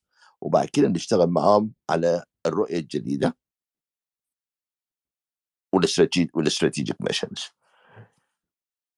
أخ جميل. سمير ال brand بيتولد من ال business الأخ دكتور محمد قالها the, the brand side of the business. ال brand ما يجي في آخر مرحلة ال brand بيجي في أول مرحلة في أول مرحلة في الفكر ال business اخ سمير عشان نكون واقعيين جدا وعشان أنا ما يكون كلامي نظري إحنا اليوم لما أنا أجي أسألك يا اخ سمير Apple شغله إيش؟ معظم الناس ممكن يقولوا لي iPhone Mac وكذا لا Apple is in the business of innovation. Starbucks is in the business of flavor. Google business of information. Baagil is in the business of brand science. That is the business model. That is the core of the business. We are not long احنا مو في البزنس بيع وشراء. احنا مو حتى كلمة business طاحت. كيف؟ What is Apple brand? Innovation. What is Google brand? Information. What is Star Fi- Facebook brand? It's social media. It's social. What is TikTok and so forth. يعني we are in the business of a meaning. Meaning. بس لما نعمل business وندخل فيه ونفكر طب إحنا هنبيع إيش وهنشتري هنبيع هنشتري إيش؟ وهنبيع إيش؟ وكيف هنسوي فلوس؟ This is not a business journey. That's called a revenue model journey. أرجو اخ سمير أنا وصلت الفكرة. معلش للأسف العربي عندي صعب بس حاولت يعني بكل جهدي لا لا لا جميل جميل مرة الله يعطيك العافية مرة ويكرمك ربي. آه طيب آه ناخذ المايكات خلاص عشان نقفل. آه ماجد عندك سؤال؟ أهلين يعطيكم العافية. آه فيك. عندي أربع أسئلة. هو تفضل. أول سؤال آه، كيف ممكن أصنع brand عالمي لو كان آه، المشروع أونلاين؟ استشارات عن التغذية والرياضة. السؤال الثاني ال brand هو شعار وصور وتصاميم أو طرق تعامل مع الزبائن أو محتوى المقدم للزبائن. السؤال الثالث هل ال brand أفضل يكون شخص أو فريق؟ السؤال الرابع هل إذا كان ال brand شخص ممكن مع الوقت يصير معه شيء ويتأثر على الشركة أو المشروع؟ يعطيكم العافية. آه أستاذ ماجد أنا أنا جوابي ليك. بعد ما نقفل المساحة وترجع تسمع ده كله من جديد وحتفهم والله نفس الكلام اللي قلناه كله لأنه هو أنا أعرف كلام مرة كان صعب اللي قلناه مرة صعب مو بالسهل كل الناس يستوعبوه. آه وبعدين أبدأ أفصل الكلام كل اللي قلناه الكلام المهم وكله والله حيكون جواب سؤالك لأنه دحين لو رجعنا جاوبنا حيكون نفس الكلام. فلا هو كلام عميق قلناه وكله يجاوب على نفس السؤال. ناخذ أحد تاني؟ آه ممكن معانا؟ إيثار ممكن يرجع لك بعد كده أو يرجع لنا على الخاص وممكن نساعده ما في مشكلة. صح مو مشكلة أوكي تمام. آه مين عندنا؟ آه باشمهندس عندك سؤال؟ لا هلا ومسهلا مساكم الله بالخير. آه، أنا بس حبيت أقول لك شكرا يا إيثار على هذه المساحة وشكرا آه، لوجودك معنا باعقيل. شكرا شكرا للمهندس شكرا جزيلا. شكرا لك أنت يا باشمهندس. طيب دحين تتوقعوا تتوقعوا بعد ده كله حنلاقي في شخص ممكن يقدر آه يلخص لنا ده الكلام كله؟ لأنه البراند يتعلق بالجرأة. الصراحة دائما دائما أقول لهم دائما أحط أسئلة. أبغى واحد يقوم ويجاوب على السؤال وكده ويقول فما ما ألاقي. بس دائما سعيدة هو ما شاء الله الرهيب. سعيدة تفضل. إذا في أحد ينافس سعيد يدخل. المساحة طيب. موجودة. أنا شوفي أنا والله ودي ألخص الكلام أخليه بسيط أكثر بحيث إنه ترى الكلام اللي قلناه يعني هاي كواليتي وفي نفس الوقت إنه ال- ال- الكلام كله كان دسم بحي- بحيث إنه الواحد يلا يستوعب الأشياء. أنا لو بقول إيش الاستراتيجية ال brand أو إيش ممكن أبسط ال brand strategy حق الشركات الناشئة أو أو اللي تو يبدأ في ال business. أنت لما يكون عندك brand strategy يعني أنت لازم يكون عندك أول شيء الرؤية والرسالة وال value والقيمه اللي أنت تبي تقدمها للمجتمع. هذه أول خطوة. لما تكون عندك هذه الأشياء يعني أنت تقدر تسوي حتى في عملية ال price strategy لو أعطيكم مثال مثلا زي هاف مليون كيف إنهم تنافسوا مع سوق القهوة من ناحية ال price strategy اللي هو استراتيجية التسعير. أنا لو بتكلم عن أدوات التسويق اللي هو استراتيجية التسويق أنت من دون الهدف والرؤية والرسالة أنت ما تكون عندك أدوات التسويق تكون واضحة في عملية أنه تعزز من مكانتك في السوق. أو ممكن من ناحية أنه تزيد القيمة السوقية لعلامتك التجارية مثلا لو نقول كذا. برضو من ناحية ال brand strategy لو ما عندك brand strategy أنت ما تقدر حتى تحدد الفئة المستهدفة. أنت حتى ما تعرف مين هم المنافسين لك. أنت ما تعرف كيف ممكن حتى تسوق للمنتجات أو الخدمات اللي عندك. فال brand strategy هي عملية لتوضيح لانت يعني للرؤية والرسالة اللي أنت تحب تقدمها أو توصل لها آه، توصل للفئة المستهدفة. لولا الرسالة لولا الرؤية حتى في عملية تصميم الشعارات حتى لو كان عندك ال tagline ولا زي ما يقولون إنه اللي هي عبارة تسويقية أو من ناحية حتى ال- الحملات التسويقية حتى من ناحية إنه ال- ال- استراتيجيات التسويق. هذه الأمور كلها من دون brand strategy ما تكون عندك الوضوح. وهذه النقطة اللي كان يركز عليها باعقيل ودكتور محمد إنه عملية الوضوح في بداية ال business مرة مهمة بحيث إنه يكون عندك خطة تسويقية من ثلاث سنوات يعني أنت تكون من سنة إلى ثلاث سنوات وتتغير ليش تتغير؟ لأنه بناء على المحيط اللي حولك بناء على التغيرات والامور اللي تصير في الحياة فأنت تحتاج إلى إيش؟ ال brand strategy. ال brand strategy هي عملية توضيح للخطة المستقبلية أنت حاب توصل فيها سواء من قيمتك السوقية أو المكانة أو حتى في عملية التسويق للمنتجات والخدمات اللي عندك. الله يعطيك العافية إيثار. شكرا باعقيل شكرا دكتور محمد. وشكرا برضه للأستاذة فيروز لأنها برضه هي لها علاقة في ال brand strategy في العلامات التجارية. ما يعطيك العافية مرة والله شكرا ليك ونحن مرة نتعلم منك كثير. آه ترى يعني سعيد ترى يمثل كل ما يعني ال ال ال brand. شفتوا لما نحن نسمع آه عن شخص وبعدين أوكي طيب نروح نشوف أعماله وبعدين نقابله وبعدين زي كده هو عنده ده الاتساق. فما شاء الله تبارك الله يعني رهيب رهيب. آه نتعلم منك. طيب آه طبعا آه آه اللي في الخاص كلهم يقولوا والله الكلام صعب ما يتلخص. معلش معلش والله عارفين. طيب آه أستاذ علاء تفضل تفضل.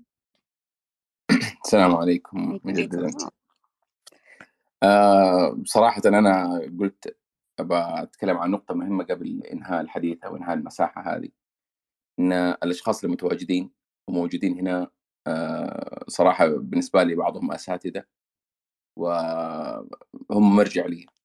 أنا يعني لست ب- بالخبرة اللي اللي ما شاء الله تبارك الله عندهم ولكن آه، لدي كذا يعني خبرة معينة في المجال آه، ومصادر صراحة معلومات مختلفة فبالنسبة للأشخاص اللي متواجدين هنا ويسمعوني حاليا.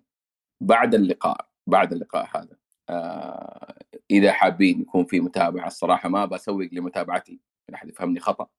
ولكن فعليا مستقبلا بإذن الله تعالى حيكون في آه، نقاشات صوتية نفس الشيء المساحات هذه المراحل اللي ما بعد ال- الاستراتيجية.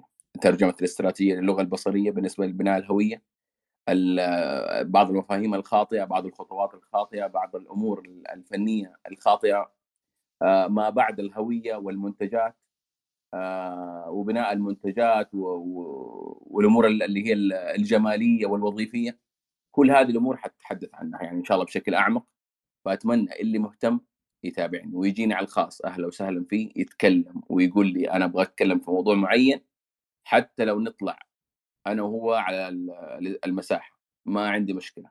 أه وأتكلم بشكل مباشر على الموضوع اللي يحتاج يتكلم فيه ونشرح له ونثقف فعلا الشخص اللي حاب إنه يبني فعلا business ممتاز أو يبني brand أو يبني منتج ممتاز. فال integration هذا ما بين ال strategy وال visual خلينا نقول assets حق ال brands وما بعدها بموضوع ال products وال service والأمور ال visuals والجمالية وكيف ممكن تكون متوازنة مع الوظيفية حقت المنتج فهذه بإذن الله تعالى ح... يعني حيكون لها مساحات جدا إن شاء الله مستقبلا وأتمنى من الجميع يكون المهتمين يكونوا عن قرب وبإذن الله تعالى آه ندعمهم إن شاء الله بمعلومات جدا آه قيمة بإذن الله تعالى. شكرا. تفضل أستاذ بعقيل. لا ما شاء الله. أنا بتعلم من آه، علاء كثير. آه، أستاذ هذا علاء. الله حبيت باقي. أنا بس حبيت أقول حاجة آه، أنا كاتبها في آه، في كتابي الجديد دي اوريجن وحقولها بالإنجليزي آه، عشان ما أعرف أترجمها بالعربي بس لو في حد ممكن يترجمها هقولها بالإنجليزي clearly. um, the brand is the most important asset you'll ever own. Individual or organization. Everything else is replaceable everything is replaceable. You can replace the factory, you can replace the people, you can replace everything. The only asset you will ever own and its own equity is the brand. يعني this is my advice for you إذا ممكن حد يترجم اللي قلته والله فلت مني يعني مرة ال- سريع يعني ادينا نص نص قسم لنا الجملة عشان نعرف ن- نترجم لا لا يلا يا دكتور دكتور- محمد دكتور موجود محمد دكتور إيه. محمد لا لا أنا أشوف س- س- ايثار خلي سعيد يترجمها عنده خدمات طالب كنت أطلع اترجم تاخذ يلا. بس لا دكتور محمد هو ممتاز في. عملية اختيار ال- المصطلحات الصحيحة. لا ببساطة ال- أخوي بعقيل بيقول لك البراند هو أهم أصل من الأصول اللي أنت ممكن تمتلكها في ال business حقك. أي حاجة تانية يمكن الاستغناء عنها أو ممكن تتغير. أكثر حاجة اللي حتكون موجودة هي ال brand اللي حتضل معك. ال- ال- الحاجات التانية سواء آه، خلينا نقول حاجات يعني ال physical الحاجات ال assets من اللي يسموها assets اصول تانية. يعني زي المباني يا دكتور.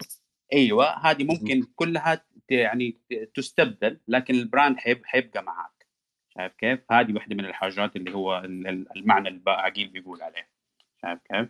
هذه تنطبق عليها زي نفس الأمثلة اللي مثلا آه، واحد مثلا اللي هو حق آه، كذا أحد من ال من ال من ال CEOs بيسألوهم مثلا حق بيتي كروكر ولا حتى كوكا كولا وكلهم هذول بيجاوبوا أجوبة متشابهة. اللي بيقول لك مثلا لو خيروني في كفة ما بين ال brand name وفي كفة أخرى ما بين كل خلينا نقول المصانع والمعدات والحاجات حقتنا والحاجات ال physical خلونا اللي تكون موجودة. هتاخذ إيش؟ قال لك حاخذ اسم ال brand وحاسيب كل شيء ثاني وحكون كمان كسبان شايف كيف؟ فهو باعقيل هنا بي بيسوي reflection للحاجات المشابهة للنقطة هذه. I hope ال translation كده كويس.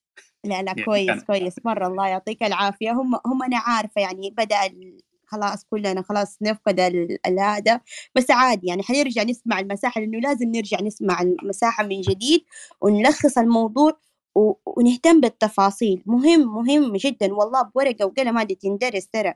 بكرة بفلوس ترى. أنا أقول لكم كلكم اللي, اللي أنا لك- بالاستراتيجية بفلوس. إذا تسمحي لي أنا بس يعني في حاجتين يمكن تفيد بعض الناس اللي معانا في تلخيص الكلام اللي إحنا بن- بنتكلم عليه.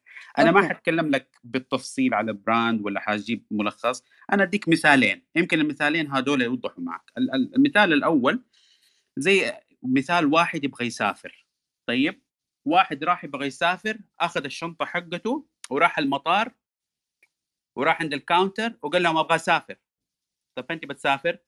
أنا مالي شغل سفروني أنا بدي أسافر. طب تبى تروح فين؟ والله قالوا آه، أوروبا حلوة. طب أنت عندك فيزا أوروبا مثلا؟ عندك هذا لا ما عندي. طب ما حينفع تسافر على هناك. طيب سفروني أي مكان تاني. عارف اللي واقف كده عند ال... عند الكاونتر؟ أهم شيء إني أسافر. إيش تبغى تسوي؟ أنا ما أدري أبغى أروح أنبسط. طيب يعني نوديك مثلا من البلدان اللي جنبنا مثلا العربية تروح كده وهذا هذا حيروح أسافر كده طب هذا لو راح وسافر ويمكن يرجع ما يسافر من أساسه هل هو حينبسط؟ هل هو راح المكان اللي يبغاه؟ هل هو راح الرحلة اللي مستمتع بيها؟ لا مثلا أنا لو بدي أقول والله بدي أسافر أبى أروح ديزني لاند مثلا أبى أروح ديزني لاند مثلا اللي في ال US ولا اللي في باريس ولا اللي بروح اللي في ال Japan ولا غيره خلاص حطيت الوجهة حقتي عرفت فين بدي أسافر أنا وأولادي مثلا أبغى أروح لهناك لما أروح المطار خلاص أنا فاهم فين حروح. اذا ديك الساعة شنطتي خلينا نقول ولا خلينا ال- ال- الحاجات اللي معايا ولا اللي أخذناها أخذناها على هذا الأساس اننا حنروح حنروح مثلا الملاهي حنروح ننبسط حنروح نسوي كده. غير الناس اللي بدهم يروحوا مثلا يسافروا هايكينج مثلا هذا شيء ثاني. غير اللي رايح يحضر مؤتمر شايفة؟ أنت رايح تسافر فين؟ استراتيجي حقتك مربوطة بالشيء هذا. أنا قبل ما أروح لازم أكون مقرر أنا إيش بدي أسوي. مو أروح بعد كده أنزل brand أو خليني بلاش أقول brand أنزل آه اسم معين لوجو معين آه استراتيجي ما أدري إذا هي استراتيجي ولا لا حاجات tactical وأمشي في ال market وبعد كده أقول السفرة ما هي كويسة أو ال brand أو ال business حقي مو مزبوط أكيد أنت سويت نفس المثال هذا اللي راح المطار وقال سفروني. آه الناس طبعا لازم يعرفوا ال marketing ال- ال- التنفيذ حق ال marketing وال social media وكل الحاجات هذه والحاجات ال tactical هي بت- بتخدم الاستراتيجي حقتنا بس لاحظ أنا إيش قلت؟ هي تنفيذية.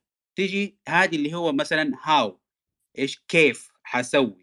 في اولا عندي ال what اللي هو الايش وال why حقتي وكل الأشياء هذه اللي أنا بس أبغاها. بعدين حروح أنا كيف حروح المكان ده أو كيف حوصل الأشياء دي. ال marketing بيفيدني في الأشياء دي. وال marketing وال social media وال designer حيسووا لك magic وسحر خلينا نقول لما يعرفوا أنت بالضبط فين رايح ولما يصير فيه الالاينمنت هذا.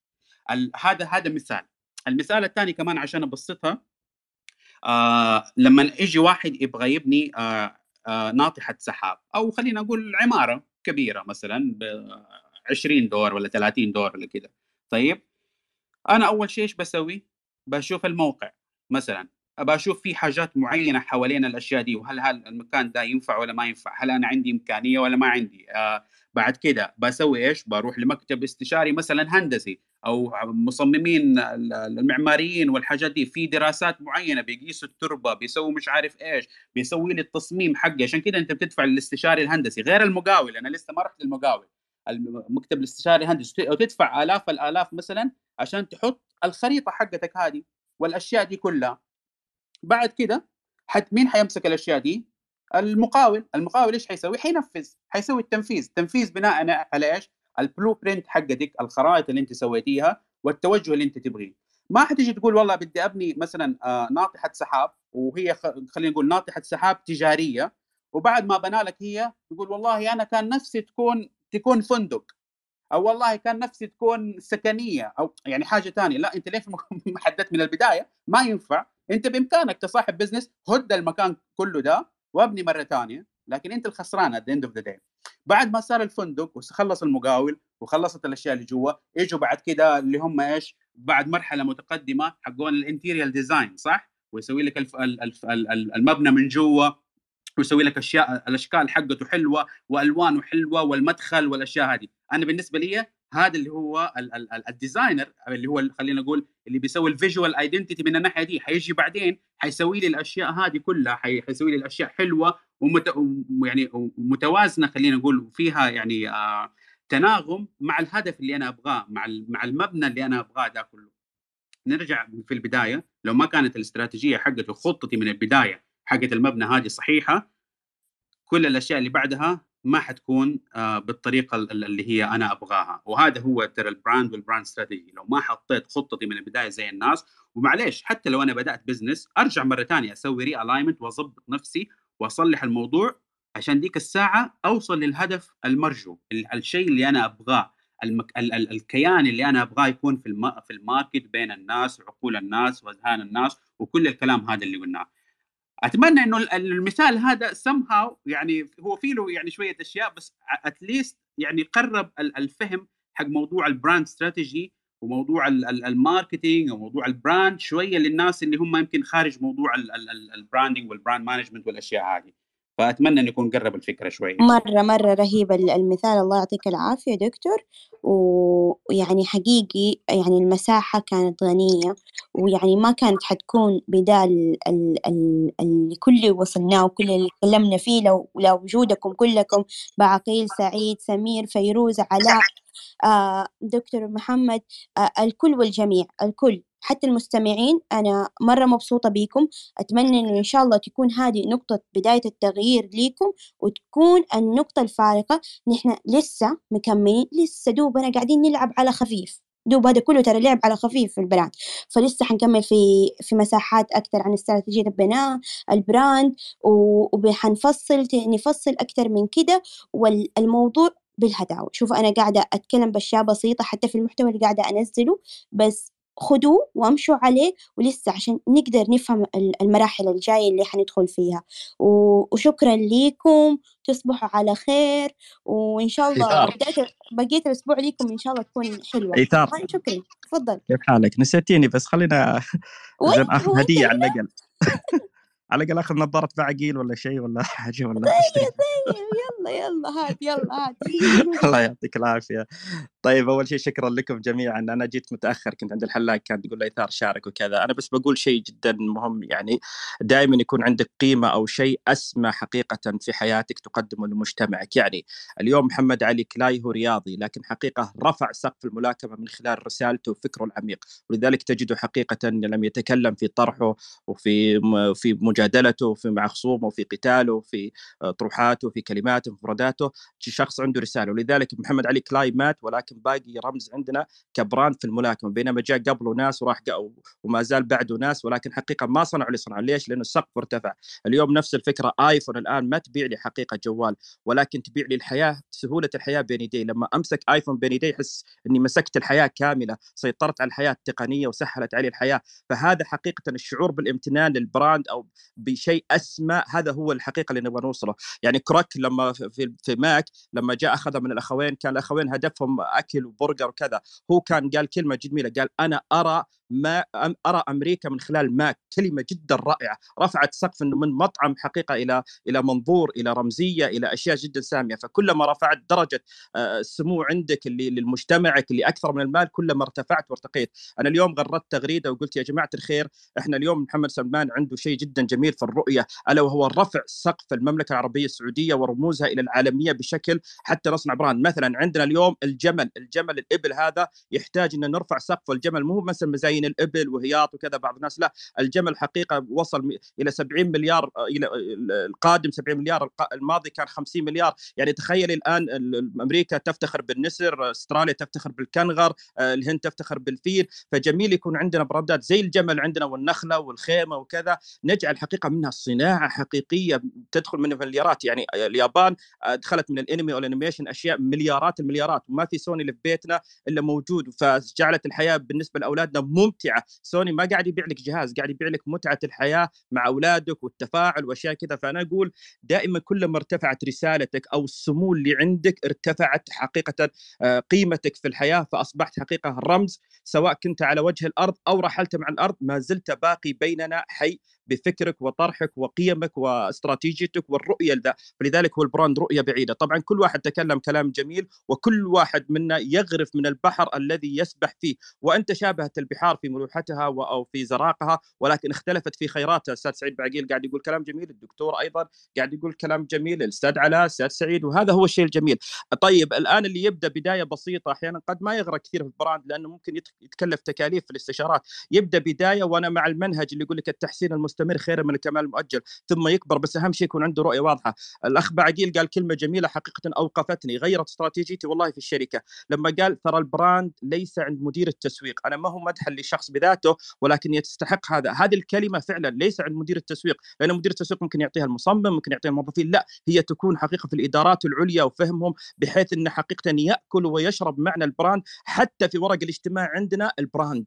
ال brand لا ما يروح أنا ما أقبل هذا الشيء. ما جيت عشان فقط إني أعلن إعلان يلا بنربح بسرعة وبكرة نخصم لا عندي حقيقه يعني زي ما يقولون عندي حدود عندي فكر عندي وضوح وين أنا رايح.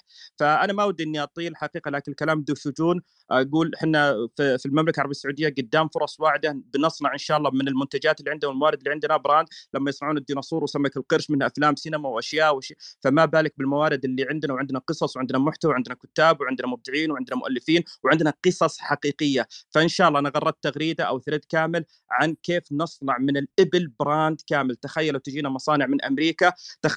وعن الإبل وإحنا عندنا ما شاء الله خيرات. عندنا تقريبا حدود المليونين متن تسمى متن في الإبل بدل الراس يسمونها متن. فلذلك مهم جدا هذا الفكر وهذا ذا. وهذا محمد سلمان اللي يبغى يغرس عندنا أن يرفع سقف الفكر قبل حقيقة ما يرفع الحجر والبرج. شكرا لكم يعطيكم ألف عافية.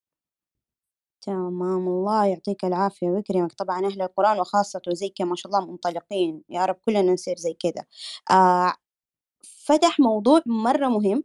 آه أتمنى إنك تكون معايا باعقيل. علاء دكتور محمد آه تكونوا معايا فيه نبى نتكلم عن brand السعودية واستراتيجية ال brand لأنه نحن عندنا شوية تشتت ما بين الاستراتيجية وما بين الهوية آه ومرة هذه مشكلة بما إن نحن دخلنا السوق العالمي نحتاج نصلحها ولازم نزيد الوعي ومرة مرة مهم. فأتمنى تكون معايا. لازم تقولوا أنتم معايا. تفضل عقيل. لا بس كنت هقول على الهوية السعودية البراند آه آه حصل لي أنا الشرف آه الحمد لله إنه أنا اخترتني EY آه العالمية مع يلو ميلانو آه واشتغلنا في هوية صناعة السعودية لوزارة الصناعة آه في سبتمبر اللي ماضي آه هي الهوية اللي أنتم شايفينها دحين اللي اسمها آه Saudi Made آه فطبعا اتبنت على رؤية 2030 فالحمد لله كان لي أنا الشرف آه إنه آه أكون أحد الأعضاء آه و يعني وأفتخر طبعا وأفتخر. فالهوية السعودية آه هوية قوية جدا هوية معرفة آه فإن شاء الله هو حياخد وقت بس كل واحد فيكم هنا كسعودي سفير للسعودية. أنتوا سفراء أنتوا صوت السعودية. أي حد فيكم يخرج يسافر الطريقة اللي أنتوا تقابلوا فيها الناس برا أنتوا سفراء لبلدكم. أي حاجة غلط تسووها بتمسك في هوية السعودية. فبناء هوية السعودية مش مسؤولية بس آه الأمير محمد بن سلمان أو الوزير الصناعة أو وزير التجارة أو وزير الصحة مسؤول كل مواطن سعودي. كل مواطن مواطنة سعودية. شكرا جزيلا. شكرا جزيلا لك والله يكرمكم كلكم ويرفع قدركم وإن شاء الله نشوفكم في أحسن الأماكن وأحسن المناصب فخورة بكم كلكم بلا استثناء أتمنى لكم ليلة سعيدة ونقفل خلاص. حقيقة ورانا أشغال بكرة كلنا. يلا مع السلامة. مع السلامة يعطيكم العافية. شكرا جزيلا لكم يعطيكم العافية جميعا. أهلا وسهلا. في أمان الله يعطيكم العافية.